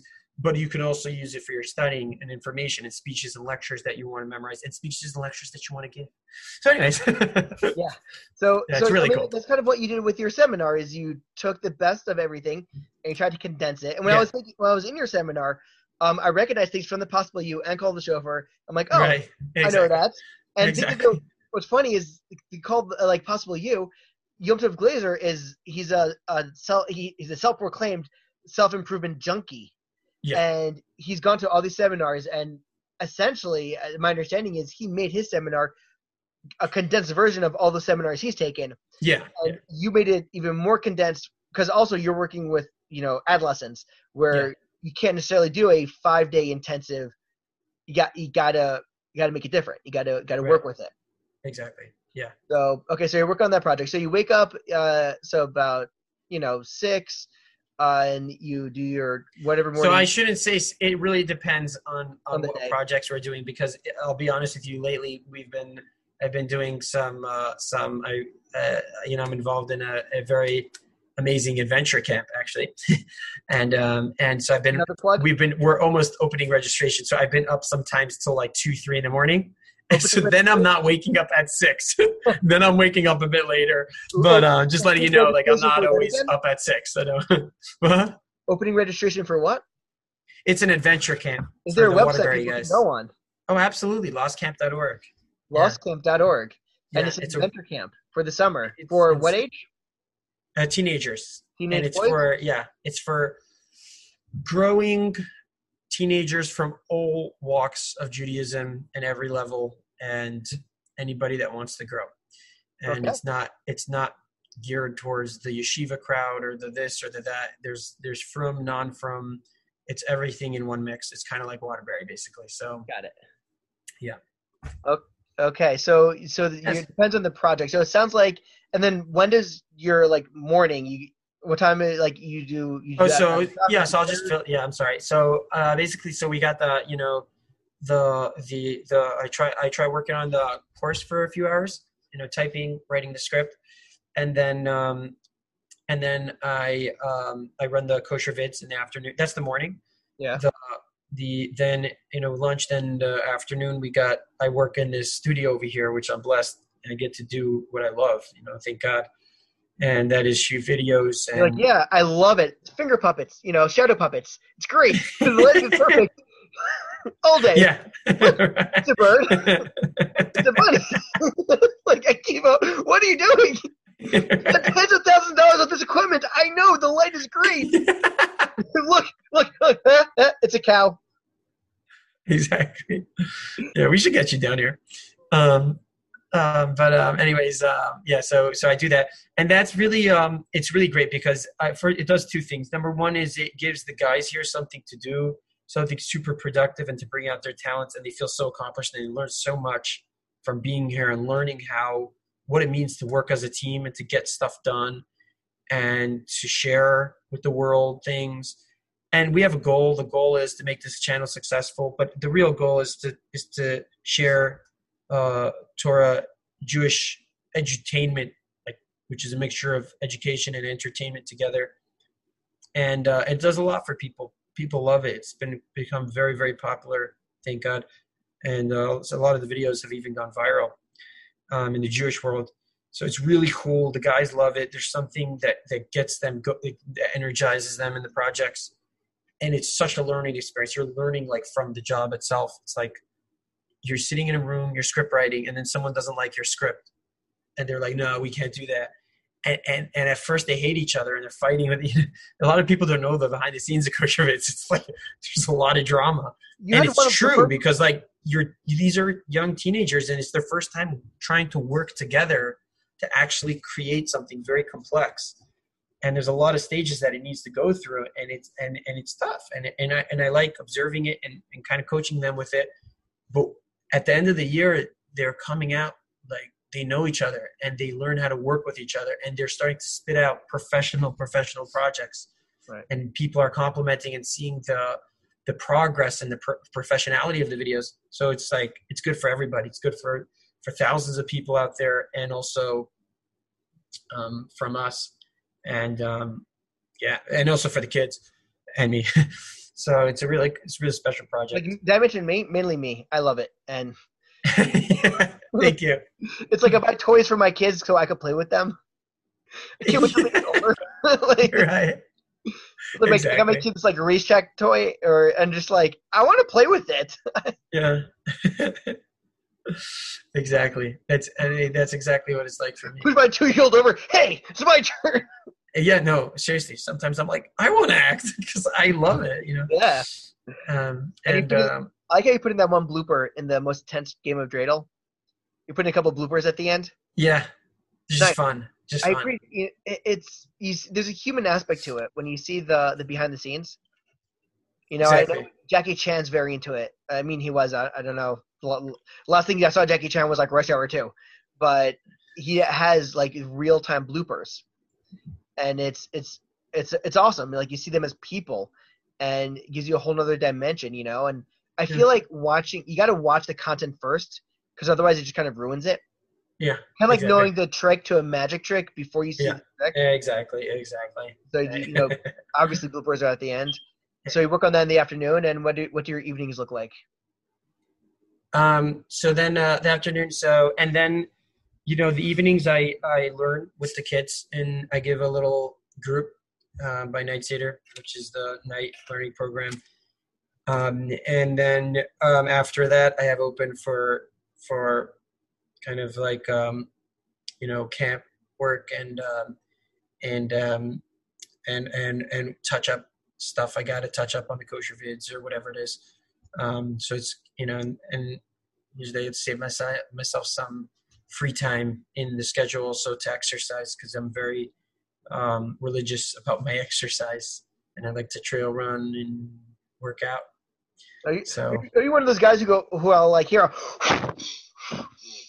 like very controlled breathing while running, and like, I'm- yeah, Um, I yeah, I mean to some degree, I uh, I, I'm very into taking deep breaths, getting oxygenating your brain, yeah, which a lot of doctors are speaking about these days. Breathing deeper and oh yeah. taking in more air is healthier. You read the book Breathe, or Oh, I've heard of it. I never read it. I- heard an interview with the guy. Um, where was he interviewed? I think maybe uh, on a podcast, and he said um, he does just nasal breathing, like only through your nose, in through your nose, out through your nose. Mhm. Yeah. It's like very timed. He said he he personally did an experiment where he clogged up his noses, and he was told before doing it from the person who he asked to do it on him said like I can't do this because it's really unethical, but if you want to do it, you can. And he got sick after just breathing through his mouth for a couple of days. Ah, Like it was it's really interesting. It's hard to do that. Right. Like I'm the guy where like I'm like running and I forget to breathe. You know, I'm like especially when doing like when I was taking uh, martial arts, it's like right, I gotta breathe to think. No. what book would you recommend to our listeners? When I say our oh my the way, gosh. you could totally put this on your platforms if you like this interview, um, or you cannot. But yeah, for thanks. so when I say our listeners, it's like the word Oh, yeah. our, my Yeah. listeners, but like you know, actually our listeners. And you can post Yeah. the video by the way, video version. It's totally cool. Oh, thanks. Neither of us shaved in weeks, so uh, yeah. Um, okay. So, anyways, um, what were you saying? Which book? what Okay. book So our listeners? Or anyone? there's such there are such good books coming out these days, and there's such talented writers. Um, each one of them is just better than the next in certain ways. By the way, I just Yeah. realized my lip looks really weird when I do this. So like people watching the video see me do this a couple of times. Like I know it, but I'm doing, but watching it, it looks very. Uh, okay. So choose. You gotta choose one book. I mean, Eckhart Tolle. It's just the power of now. Um, it's a life changing book. If you want an English book, if you want a Hebrew book, there's other options. But if you want an English book, that book, like the amount of anxiety that that book has healed people from, healed, not like, not like I am better or whatever. It's the the the the um this the the main point of the book is so true and it's so what our generation needs to do. It's crucial. It's like every single person should know. Now the problem is that people read the book and he's he's kind of esoteric he's very extreme on on his way of portraying the power of that and, and i'll just explain it to you in, in a couple words. The book is about how how to to allow things to be to be okay with with r- whatever is coming right now. And it, that sounds like okay duh right? Yeah i knew that from somebody else. No no no no. When you Yeah. finish reading this book you will get it. Like there is no future. There is no past. Like it doesn't exist and never did. And you will agree with me when you finish the book you will you will understand that it's true. You have no access to the future and past. Like really it's gone. And it never was and never will be. All you have always is just now and that uh, might sound uh, crazy but you'll read it and you'll understand what i'm talking about after you read it a couple times. You'll start getting what i'm talking about. But when you get it you it's the power of now. You get that all there is is now and the now is never it's never too bad. It's really not a big deal. Wherever you are you could be in a war zone and it's just like hey i think i should click the button to fire the gun. Hey that worked. Let's try it again. It's not like about oh my gosh i might die in the future or like somebody else that i knew in the past that went into war got killed and died i might die oh no shoots right you're living always like in the past and in the future. You're barely ever in the present. I see. The present is really just this like this. Pre- what? I said, I just imagine somebody like who's actually in the military thinking, "Yeah, you clearly were never in the military. what do you mean? What's a big deal? You're just shooting a gun and like you know bullets whizzing over and Yeah, but but but but if you want to talk about effectiveness, oh my gosh, you Yeah. could be so effective because because you're just dealing with what is, and it's not a big deal. Nothing's ever that big of a deal if all it is in the present. It's it's when we compare everything, and and it's like my parents. Well, my parents should be better. and your parents. They shouldn't be like, like this.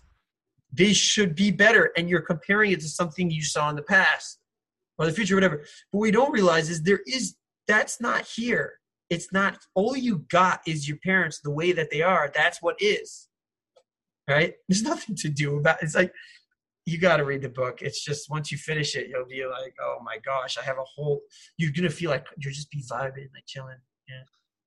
Have our you have our ayin uh asid adayin v'havik herif ayin dago minayin. Yeah. Did You you ever know? read the book? No, I, I think I might have. You know, there's a um, there's an app called Optimize, where he basically and also Blinkist. They're two two different kinds of apps, but they basically take the main concepts of a book and boil it down to like 15 minutes. it's you got it's it's you got to read it because it's his repetitiveness that starts to get into you and you start understanding his concept. It's not that you Right. can't it's not something that you get when you just say it because i'm sure i just said this and a lot of people like yeah i knew that already. Just be in the present. Don't be in the past. Don't be in the when you hear how extreme he Right. goes with it you start like whoa it's real. There's only the bird in front of me that's chirping there's only the flower there's only, your meditations go to a whole new level like it changes your perspective and everybody says it like that book is like you know who has an interview with him um a very uh, oprah she says it like changed his life she read it like a million times and Rabbi Yom Tov Glaser's like I once saw him on a podcast. He's like, "You must read this book." Power of Now. Yeah. You know, I've heard of it. Um, it's on my list. I used to, when it comes to like, I'll admit it. I, I do more audio stuff now. Um, just because I'm doing something and sitting down and reading is when I was actually when I was in Israel is when I got the bulk of my reading books done because I would travel by bus, and I bring a book with me. I didn't have a smartphone. I still this is my main phone um, and I just I would read books on buses, and I would just you know, and, and I got through a lot. The thing is, though, that was you know several years ago, and there's a lot more books out now, so I got to you know really up my game.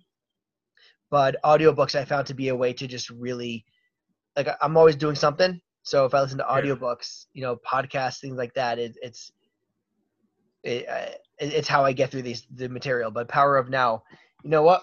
You know, I'm going to do Akiva. You inspired me and this is something also that I'm trying to work on is if inspiration hits, sometimes it drives my wife crazy. Um, but I want it. I got to do something right now. Otherwise, like you really, Please bear with us as Mordy Liss orders the book on Amazon. I'm going on to Audible, and um, putting into my wish list at the very least. You know, hundred percent. Yeah, and he has two of them that are both insane. The- the- he has like a something called the New Earth, which is great. They're both great. It's some usually the sequel is not as good as the original. That's not the case. It might even be better than the Power of. I, it's hard to say which one's better. They're both really good. I mean, obviously, the Power of Now was first, so I would first read that and then move on to the, This the is New Earth. by Eckhart Tolle. It also has the practicing the power of now, realizing the power of now, and a new earth. Yeah, and millions of. I think he sold like millions of. It's a really famous book. Probably. Okay, add to oh that's actually it's pretty cheap for an audiobook. oh, and he um he reads it himself. Oh yeah, yeah, and get used to his voice because his voice is the power of now. It's like, hello, how are you? I was sitting under a tree. He has like a German accent a little bit. Like, I was sitting under a tree a little bit, a little, a little bit of a fine. Could hear it in the background, like a little bit of German lingo in there, but he's like soothing voice. Yeah. Well, it came out in 2000. Now this has been around for a while then. Yeah. Okay. Yeah, you know what? Honestly, I've been thinking about this recently, this question. And um you know, call me old school. How to win friends and influence people is so fundamental. And oh yeah. I've heard people bash it because oh, it's just a way to manipulate other people. But I, no, that never resonated with me because I don't even get when people say I don't know what to respond to them. I'm I like, don't- no, it's actually a way to like help people feel good about themselves, and I appreciate that. Like, I'm not trying to manipulate. I'm not trying like, no. Favorite favorite quote. I, you can't beat them on that. What was that? You can't beat them. It's like you can't beat them on that. It's it's like I I try to enroll kids into camp, you know, and and and they're and a lot of them have this that you you approach them and this is gonna change your life and and they come to you and they're like you're just saying that because you want to make money. I can't respond to that. It's not fair because that's up to you. Anything I say, you're always going to say, and that was also to convince me that you're really genuine and want to make anything I respond to that. They're just going to put in, in their context in their brain that everybody's out to get them. Hmm. it's not my. I, there's nothing for me to do. You can't like approach somebody like that. It's the same thing with these books. It's like, oh, motivation. No, you're just using that to manipulate people to love you. It's not real love. You can't respond to that. it's not a fair. I am. That's Does your own personal context of the thing. That's not what is. You could choose whatever you want from it. Do Yeah. you really want it to be a manipulative book? Okay, it will be. Do Anything you want it to be a growth book? Then it will be a growth book. You know? yeah it's you know I, I i had this experience when i was an intern and you know what kicking myself in the pants because i wasn't paid a penny and i should have said that but i was so nervous doing my first intake by myself my supervisor wasn't there nobody was i'm like please i need some support and they just i mean eh, they were short staffed they were overwhelmed they had their own work to do i get it and i'm doing this interview and it was so nerve wracking the kid's not responding he like says to his mom like i'm not responding to him you know, you, you just want you just want to get paid. It's Yeah. like think like I'm an intern. I'm not actually getting paid.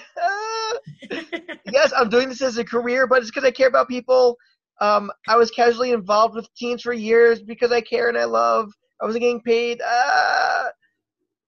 But then I got the question. Then I got it again. You know, a little while later as a paid clinician. You're just doing it because you're getting paid. Like right, right. I, I'm comfortable with the fact I'm getting paid. Now it happens to be if I do it completely voluntarily and I do not get paid at all, I have a family to support. So what career will I take where I could get paid and do my passion? Uh, yeah, but that, like you said, it doesn't go anywhere, Right. and it's just, yeah, it costs money, and yeah, I'm making a profit on that, and I'm comfortable with that. Yeah. But this is amazing for you as well, you know. And there's no right answer or wrong answer. Each situation is going to be different, Yeah. and maybe there's no answer. And you know, the the moment, the chemistry, the kid has a story. What's his story? Where's that coming from? Like this really takes you off that it costs money, doesn't it? right, exactly.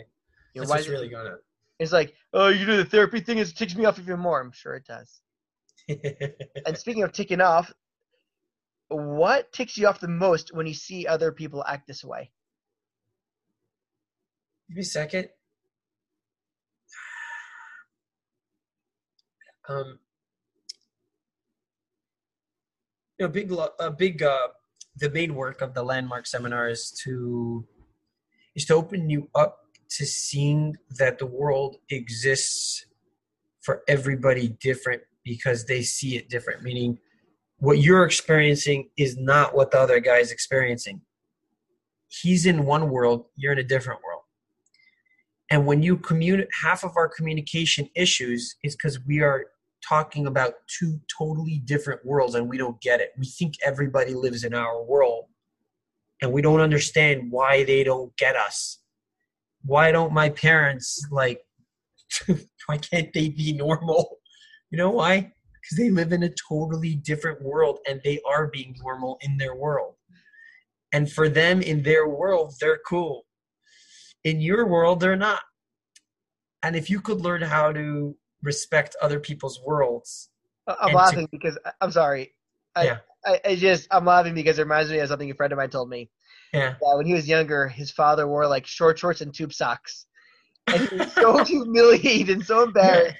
But Yeah. you know what? You look at videos from the '70s, like that was in style.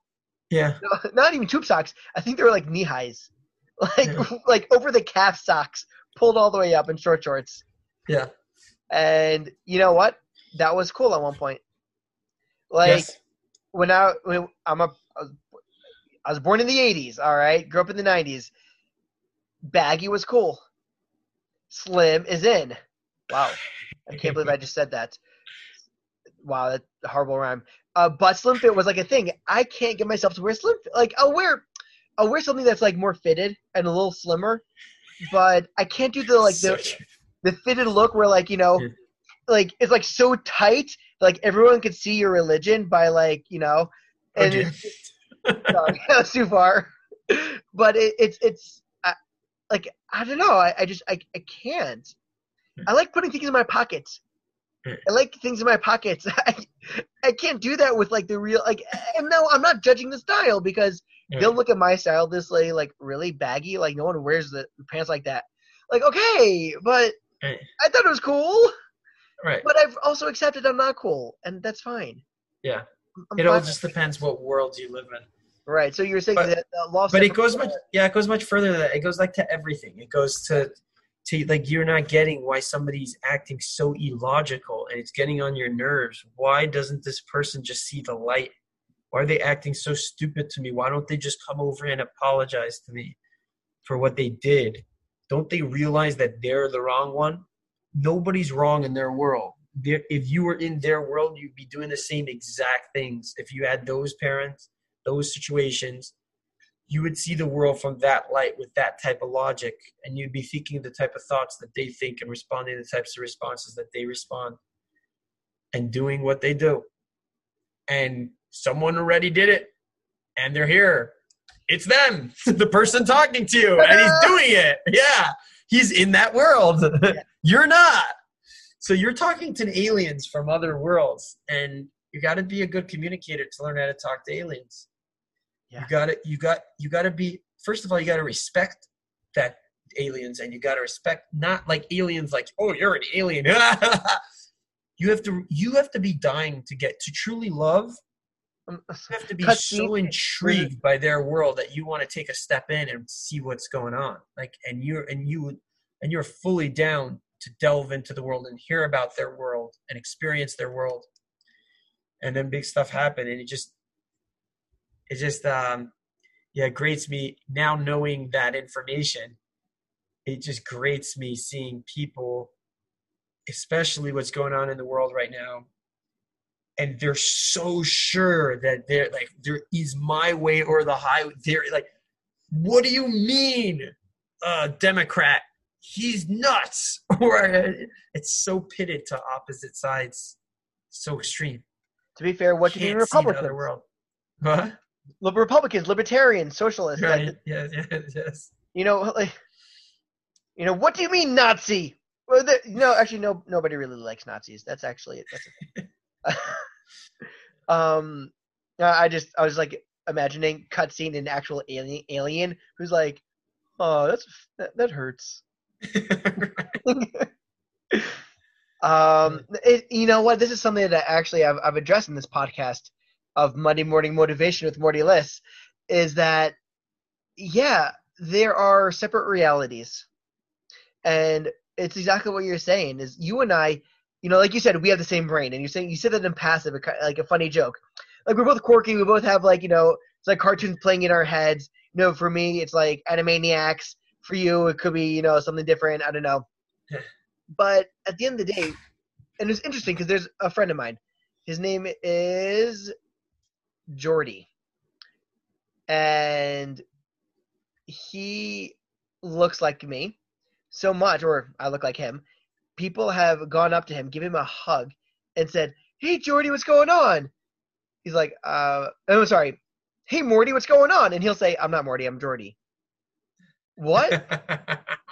yeah, like, um, I'm not, I'm not Mordy. Well, I just saw you like three weeks ago. Like, no, I'm, I'm actually not Mordy.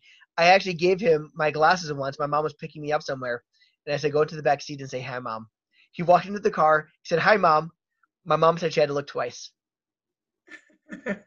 So, so where am I going with this? Is he had a very good point. He's like, we're kind of, we're closer than when we we're closer than we should be because we look alike. We have to be friends, and we think we know each other better than we really do. And it's almost like it was a very good point. We live in separate realities. You know, people may confuse us as you know, just you know, what's the word where you have an identical twin somewhere in the world? I'm forgetting. What what the the Siamese? There's no there's a word for your identi- for your identical twin Oh, I don't know. somewhere else. Uh. I forgot it. We'll Google it later. My I don't know. Um, but we live in separate realities, and like it hit me, we don't know each other that as well as we think we do, Mhm. because we think we do because we look alike and we have to be best friends, you know. And but we're different, live in different worlds, and you have conversations that you know. And it, it also hit me once. I was walking with somebody. I was in Israel. I was talking to somebody who didn't speak English, and my Hebrew was not that great. And it took me a second to realize we're communicating, but we're communicating in very different worlds, different languages. But we're still communicating. We have that commonality. And someone else, I actually, a friend of mine, uh, he married a girl from the old city. Parents are American, you know, from Jerusalem, and um, she speaks fluent English. But I, you know, we had them over for Sukkot uh, for a meal, and I said to her, "We're speaking in the same language, but you're still Israeli, and people think you're American. When they talk to you, like, oh, you speak English, you must be American. Like, no, no, no, no. You're Israeli. And you see the world mm-hmm. completely different than any of us, no matter how fluent your English is. Yeah, hundred percent. And this idea of separate realities. So so you're saying that you're at a place where nothing ticks you off? I would not say that at all, but get- I am so much more closer to that place than I was even five years ago. I'm so way in advance from what I used to be. I'm like worlds apart. It's it's it's it scares me sometimes how not ticked off I am at people who I used to be so ticked off. And it's crazy because even like yesterday I was I was oh my gosh, like I did not get annoyed by a certain person's response to something they did that he, he usually annoys me terribly. And um and I was okay with it. I was like like I understood his world. I understood where he was coming from. Yeah. And and, and it was it was I- was just totally being with it. I was like totally okay with it. It's so I was oh my gosh. It's that clicking moment where you got that you just grew. When when you feel it emotionally, you can say it in theory, but when you feel it emotionally. So, because look, this is a follow up The answer to your question is a follow up to my next question. So, if you're not going to give me a specific thing, I'm just going to go to the end. Yeah. my next question. So, so let me rephrase it. I don't want to. I don't want to get into specifics of what this person said to you because I don't. If they hear this, I don't want them to feel embarrassed. Um, but in general, something that is there something that ticked you off, say a couple of years ago, and then you saw that in yourself? Oh, for sure. like everything, there's a you know it says it in the Gemara. Rabbi Kish says it all the all the, all the time. Um, uh, how does it go? Call a miatzme? No. Um, Yeah, I know what you're saying. Uh, a pagam. Uh, any pagam you see in somebody else, you really see it in yourself, or something like that. Which means any flaw that you're that you're upset that somebody else has is because you see it in yourself.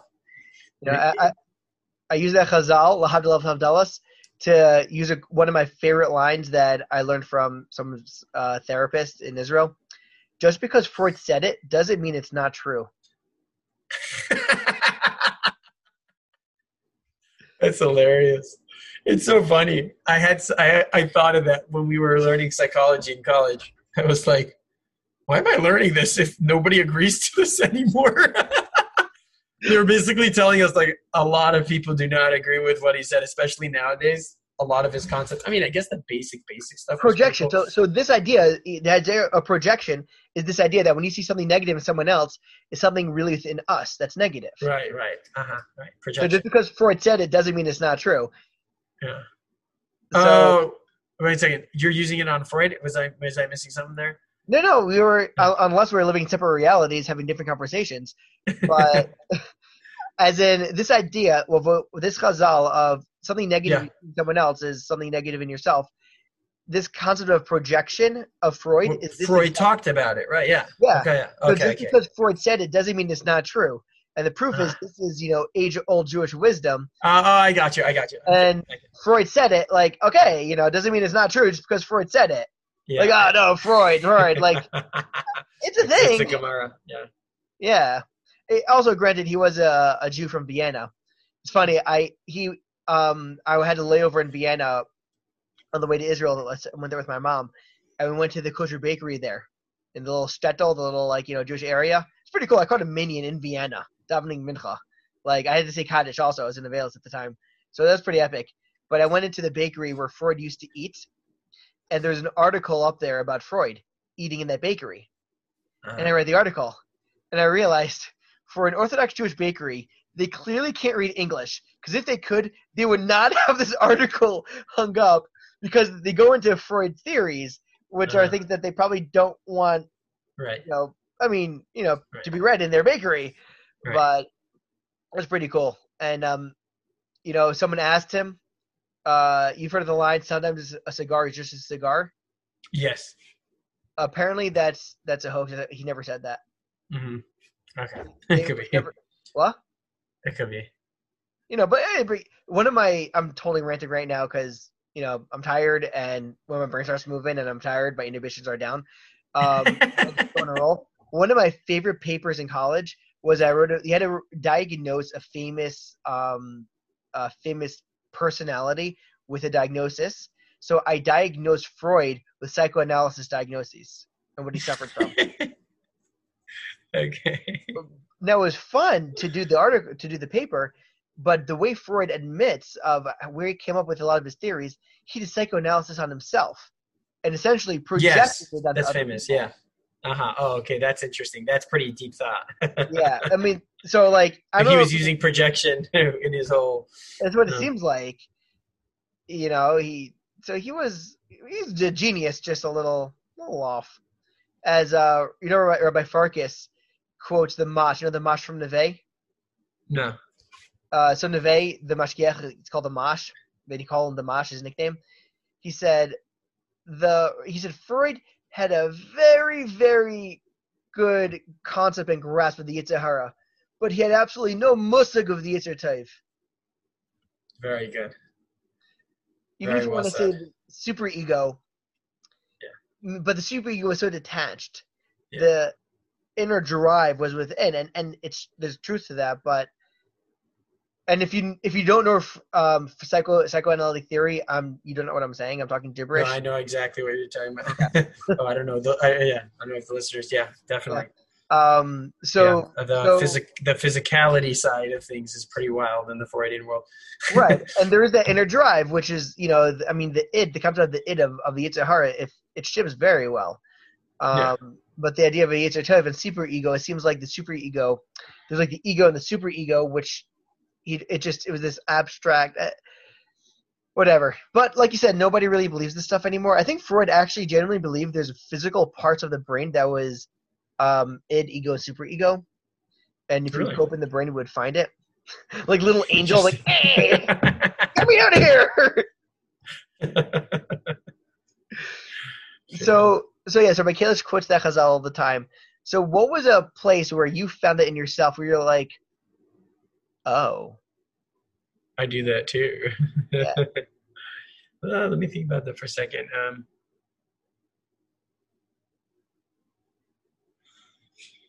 I think um, I used to really hate bossy people. And then I realized that I'm kind of bossy too sometimes, especially when I'm running things like camps and um, and videos directing. And it was an interesting thought, you know. And as a kid, I, I hated being bossed around. Like I wouldn't, I couldn't survive at many camps because they had rules and I had to listen to them, and you couldn't tell me what to do. don't feed the alligators. Hello, right? don't serve for the great white sharks. Like, are you ah fascist Yeah. you are?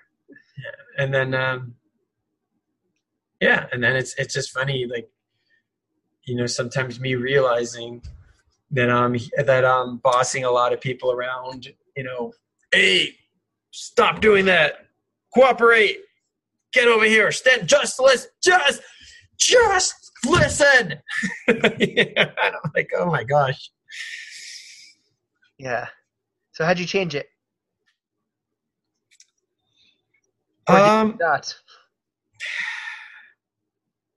I don't think it's um, I don't think it's changing it because it's part of my job in a certain way. It's the only way to be, I think, effective in what I'm trying to do. That's what director's job is, is to do it. But it's it's the it's the language of it. So it's not called bossing people around. It's it's a relation when you have when you learn that everything's a relationship and your job's a relationship and you treat everything as a relationship so then it, it, doesn't occur to even the people around you as bossing around. They all love you. And they all know that at the end of the day, you're going to kick back and go back to the table, which we have in the middle of the room, put out some sweets, put out some candies, and say, How did it go? You guys did amazing. I'm sorry. You know, things were a little tough out there, or, uh, you know, I was a little bit whatever, but, yo, that was fun. And then we sit down and talk. So I, I make sure that there's time for that, and I make sure to to be complimenting them afterwards and discussing with them how they're doing and how much it means to me that they're that they're part of the team and helping me and and working together and stuff like that. You, and you guys are really really amazing. And if something gets a little out of hand i apologize to them. And like in a real sincere way. And be like you know i didn't mean that. You know I, i'm so sorry. I was just so busy. And they get it. Once they get it you're no longer like a bossy person because everybody gets that that you're just trying to make things happen. So it, it loses its the word bossy gets lost in the thing, and it becomes just running it. Even if it again, everybody's world, they see something. An outsider might come in and say, "Whoa, this guy's super bossy." No, it, people in the video world know that's called being effective. Every single director. It's so complicated to direct videos. Nobody gets it until you know how many calculations you're making as a director and how many things go wrong almost every single shoot.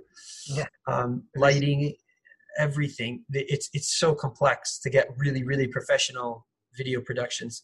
Yeah. And um, and um, people think by people think, but like for the people on the set, my my goal is for them to get that this is not. I want them to get that if somebody comes in, wow, that guy's bossy nope that's called being effective Right. and he's Gotta get it effective he is not bossy we love him and and that's that's what i try to work at now So what I'm hearing is you're still got that bossy t- bossy tendiness, um, tendiness. Is that even a word? Tendency yeah Um, tendency. that you you try to channel it for something positive, and by maintaining real open relationships is how we're able to get past um, any hiccups or issues. Yeah As it's not something you did away with; it's something you integrated into yourself and Yeah. utilized your power of relation, the power of relationships, to really channel it properly and, and not and, and help Yeah. people feel good about themselves. You know, kind of like when he did that um the handshaking video, different handshakers. Remember that? uh-huh. Remember that you did that video with the, the different kinds of handshakes? yes yes i love yeah that was hilarious So yeah, it's pretty funny. Hey, Well. And then you know, like, Where are you from oh, very good. And then you know, you like the big handshake, and you know, during the you know, you accidentally did that to the guy's real hand and cracked his wrist by accident. And during the roundtable, you're like, uh, "I'm so sorry about that." I, okay. no that did not happen I know it did not happen. Although Yeah, in my head, if that would have of, yes I get those imagining this video of like you know like the, afterwards like. I'm sorry about that I got the wrong arm I got carried away and see me in a cast it's cool Yeah. you know, I want to tell you something that me and you both share something in common, and that is we think in imaginative terms. You know, and I'm sure I'm sure you've um, you've discovered that, like talking to people and joking with people, that sometimes people aren't getting you, and you're like, why don't they get? It took me a while to figure this out, and even recently, I really got it. That my brain thinks in pictures and movies and like in a totally upside down way that people don't get and people get insulted by me. And i'm i'm i'm, I'm thinking you probably have the same exact thing because i could tell how your brain's running right now. And i'm like yeah i get it totally. It's funny because because i was just thinking the other day like i was talking to somebody and he started getting insulting because i was saying insulting things to me but what he didn't get was i wasn't i, I didn't mean any of that was real. I was I meant like imagine if it was and playing with it as if it's real and he couldn't do that. So he just thought it was I was actually berating him. And he just wasn't getting it. Oh. I, I just had to stop the conversation after a while because he's getting insulted. And I was just playing with it, you know. I, you know. So like, I was just are- thinking I was just thinking of that yeah And those are I- moments where like that you're you would understand. Yeah. Uh, those are moments where I feel like the other person, like I'm really not trying to be insulting. Sarcasm it could actually be um, an expression of love, and I, you know, when you're sarc, did you freeze or did you stop moving? I'm there. Okay. Sorry.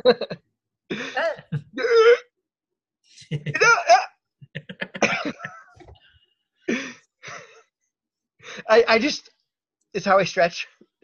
um, when I worked in this for, I'm going to actually mention this in another other podcast. And if anybody made it to the end of this two-hour interview, then spoiler. we had a long interview. Yeah, Yeah. it's good though. Actually, this I meant actually by the time this gets published, it'll be a previous podcast. So Yeah. a previous podcast of mine. Uh, spoiler alert for you, Akiva. Is I worked at Sephardi yeshiva, and um, a way uh, how they actually express love to each other was through sarcasm, and the and the better rip, like Yeah. the better the sarcasm, the more the love. Yeah. And I mentioned that to one of my bosses. Um, she's a like a very she's a female, and um, you know she she's very she's a very she understands people on a deep level and and understands emotions on a deep level.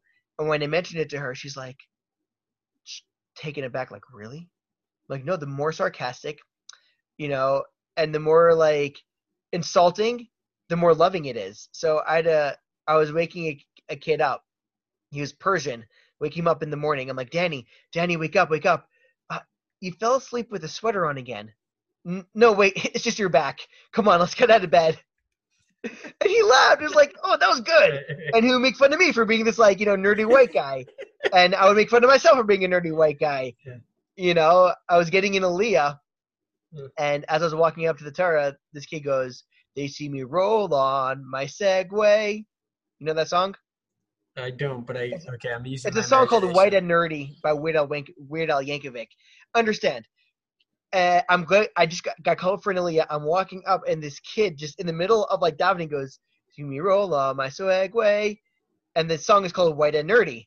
And I respond back to him in the middle of the basement, just, "I get it, cause I'm white and nerdy." I'm like- It's just it's it's all part of it, and it's part of that love. But someone else from Yeah. a different culture may not appreciate that sarcasm. exactly. Exactly. yeah. I was um I, I had this moment. So Rabbi, Rabbi Farkas actually he gets my he gets it. Yeah. Um, and sometimes I'll be dropping jokes like I, I you know during when I learn with him in the mornings, um, and he'll like crack up, and other guys just like won't get it. And he uh it was we were at a Shaw at Shaw Shirtis at the Stiebel, Mhm. and he said um you know this guy goes to goes to Hillel and says you know explain to me the Torah on uh, goes to Shammai explain to me the Torah al regel achas and like you know the you know the famous story right Yeah. and the Shammai chases him out and and I'm like yeah the guy was an amputee he didn't understand why Shammai was so upset Yeah. he was actually missing a leg like Uh-huh. That's a good one. I like that. I know I thought it was funny too and the guy was actually missing a leg like what I do That's a joke it was a That's a great joke. That is a great joke. Is a great said joke. like Mordy, people don't think like you. Like Right. understand in the middle of Shal Shuddis, he just had the muscle, and I'm like piping up in the middle, expecting a you know a roar of laughter. My And nobody laughs. Yeah. my Farkas even got the joke. Everyone was like, "What are you saying?" and like it was so good, also because in the moment I'm like, "Yeah, it turns out the guy was actually missing a leg, and he didn't know what he did wrong." And everyone's like, "What are you saying?" like it didn't make sense. I or I, I feel like you'd appreciate this story. We did. I was in yeshiva, and um, we did a Kah Echsof, a very hard to dig. You know, Kah Echsof. Yeah, it's Kah Echsof. You know, you know the song. You know what I'm talking about. Yeah, absolutely. And it's like it was like amazing. Everybody was like in it, and and you know it's a it's a very complicated song, and you need the you need every like most people there to know the next part to really get it done, and we got it down pat, and it was amazing. Like it was beautiful. It was emotional. We get to the end of it, and it stops, and I go, Ivdu! And they go, SHM. Silence. I definitely remember you from uh, from beis medrash. We've had uh, plenty of funny uh, interactions out there. and and I'm like, and the, like, and like really loud, and everyone's quiet. Like, what are you doing? I'm like, come on! You then everyone else goes Ibdu, and I go S. They go S, and I'm dancing on the table, and it, it's like a great segue from such like a, a beautiful song to like Ibdu Hashem Simcha, and Nobody got it. it was so nothing. Silence. Silence. It was so impactful that I think a friend of mine told my brother-in-law or told a friend of mine, "Oh, Mordy Liss, you know, funny story. Want to show this?" It became the funny story about you, the oh, famous funny story. guy. Yeah. Wow. All right, Akiva. Last question. This is it. Closing everything. Sure. you had one piece of advice you can give to both of our listeners if you choose to publish this on your platform. Both of our listeners. There's only one left, right? I didn't think about that. That's hilarious. I didn't mean it that way. I meant your listeners are my listeners. Oh, okay. okay. That's even funnier. I thought you meant both of our listeners. Like, there's two like nerdy people. Like, oh, this podcast is amazing. no, I'm joking. They're like the only ones left. I love these guys. Wow, I'm motivated. Whoa. Let me pull my shorts, tie my drawstring, and let's go. oh, so, anyways, what was the question? I didn't say it yet. Okay. I'm just really tired. Um, if you had one piece of advice to give to our listeners that they could take with them for life, one piece, one line, what would that piece of advice be?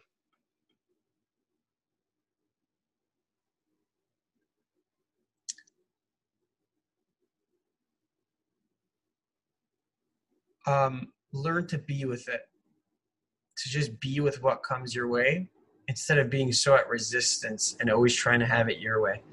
So like what life serves you it'll serve life will serve you and there's not much you can do about it. What you could do about it is accept it as your game and just be with it. And then it becomes fun. It's like when you play basketball it's fun. Basketball's painful also but it's not because because you accept it. You're able to be with it and you accept it as your game. You're like yeah i'm down to play that game. Be down to play whatever game life serves you and you will have fun. Your parents your friends all of those were the ones you were supposed to have. Accept it. Stop trying to say oh no this is just the trial version. This can't be my real parents. No way. This is not my real group of friends impossible. This has got to be the trial version. I'll just wait until the real my real friends show up on the picture. Hey, hopefully in a couple years when I reach 10th grade or 11th or 10th, then the real friends will show up. This can't be just My real friends on Facebook, or sorry, Facebook is apparently old. Yeah. Instagram. Yeah, sorry.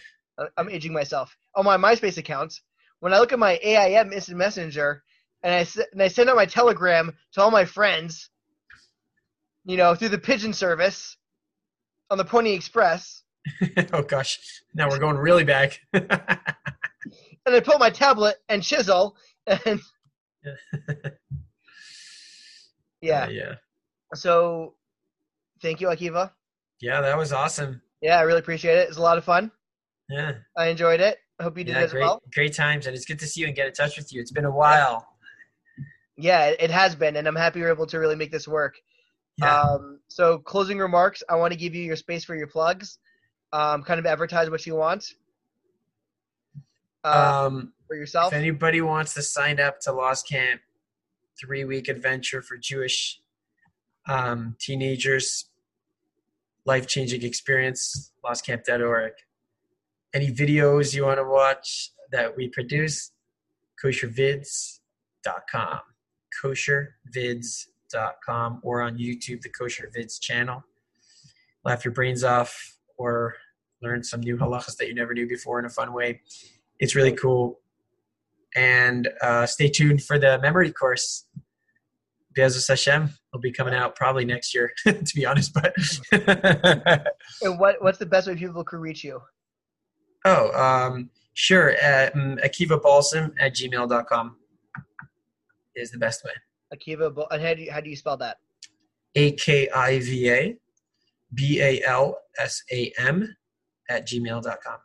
Okay. Thank you so much. Yeah. What was that? Yeah, that's okay. it. awesome. That concludes this long uh, form interview for Monday Morning Motivation. Uh, thank you so much, Jewish Podcasts, for hosting our podcast. You can find us at jewishpodcasts.fm slash Mordy, jewishpodcasts.fm slash M-O-R-D-Y, or search Monday Morning Motivation with Mordy Liss. That's Monday Morning Motivation with M-O-R-D-Y L-Y-S-S on most major podcast players, including iTunes, Spotify, Audible, or wherever you listen to your podcasts. If you want to reach me, Monday Morning Motivation Podcast at gmail.com. That's Monday Morning Motivation Podcast at gmail.com. Please, I'm open to any criticism, any feedback. Just want to say hi, shoot me an email. Thank you all so much for joining us. And if you stayed till the end, really. Oh, wait, hold on. But I just want to correct that. For all those people that want to criticize him, don't shoot him. Shoot him.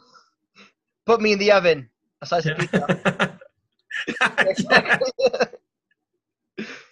Uh, it, it, funny story, by the way. Uh, so, you, how's your Yiddish? Do you speak no Yiddish? Throw me down the stairs, the toilet, or, or towel, right? so, so, so, um, uh, in Yiddish, key is a cow. My uh-huh. father had a coworker come in, I guess from Israel or Europe, wherever, walking through Borough Park, Williamsburg, and Varfamir means throw me and he's walking down the street and hears someone at the at the street level screaming up to a window, "Varfamir de key." He stood to watch to see what would happen next, and they threw down a pair of keys. Yeah, oh, that was it. Um, so so yeah, if, if please uh, please subscribe, leave a five star review as well. Forgot to say that during the um, other pitch, but thank you all so much for for listening for joining us. Uh, please subscribe and tell your friends to subscribe too. Um, and subscribe to Kosher Vids channel on YouTube. Um, do you prefer people going onto your website or on the YouTube channel? What what's better for your ratings and, and hits? It's all good. The yeah, chat, everything's linked. It's uh, it's YouTube. So cool. So Either then, way. until next week, this is Monday Morning Motivation. I'm Mordy Liss with our guest here, Akiva Balsam, saying bye bye. Peace. Peace. See ya.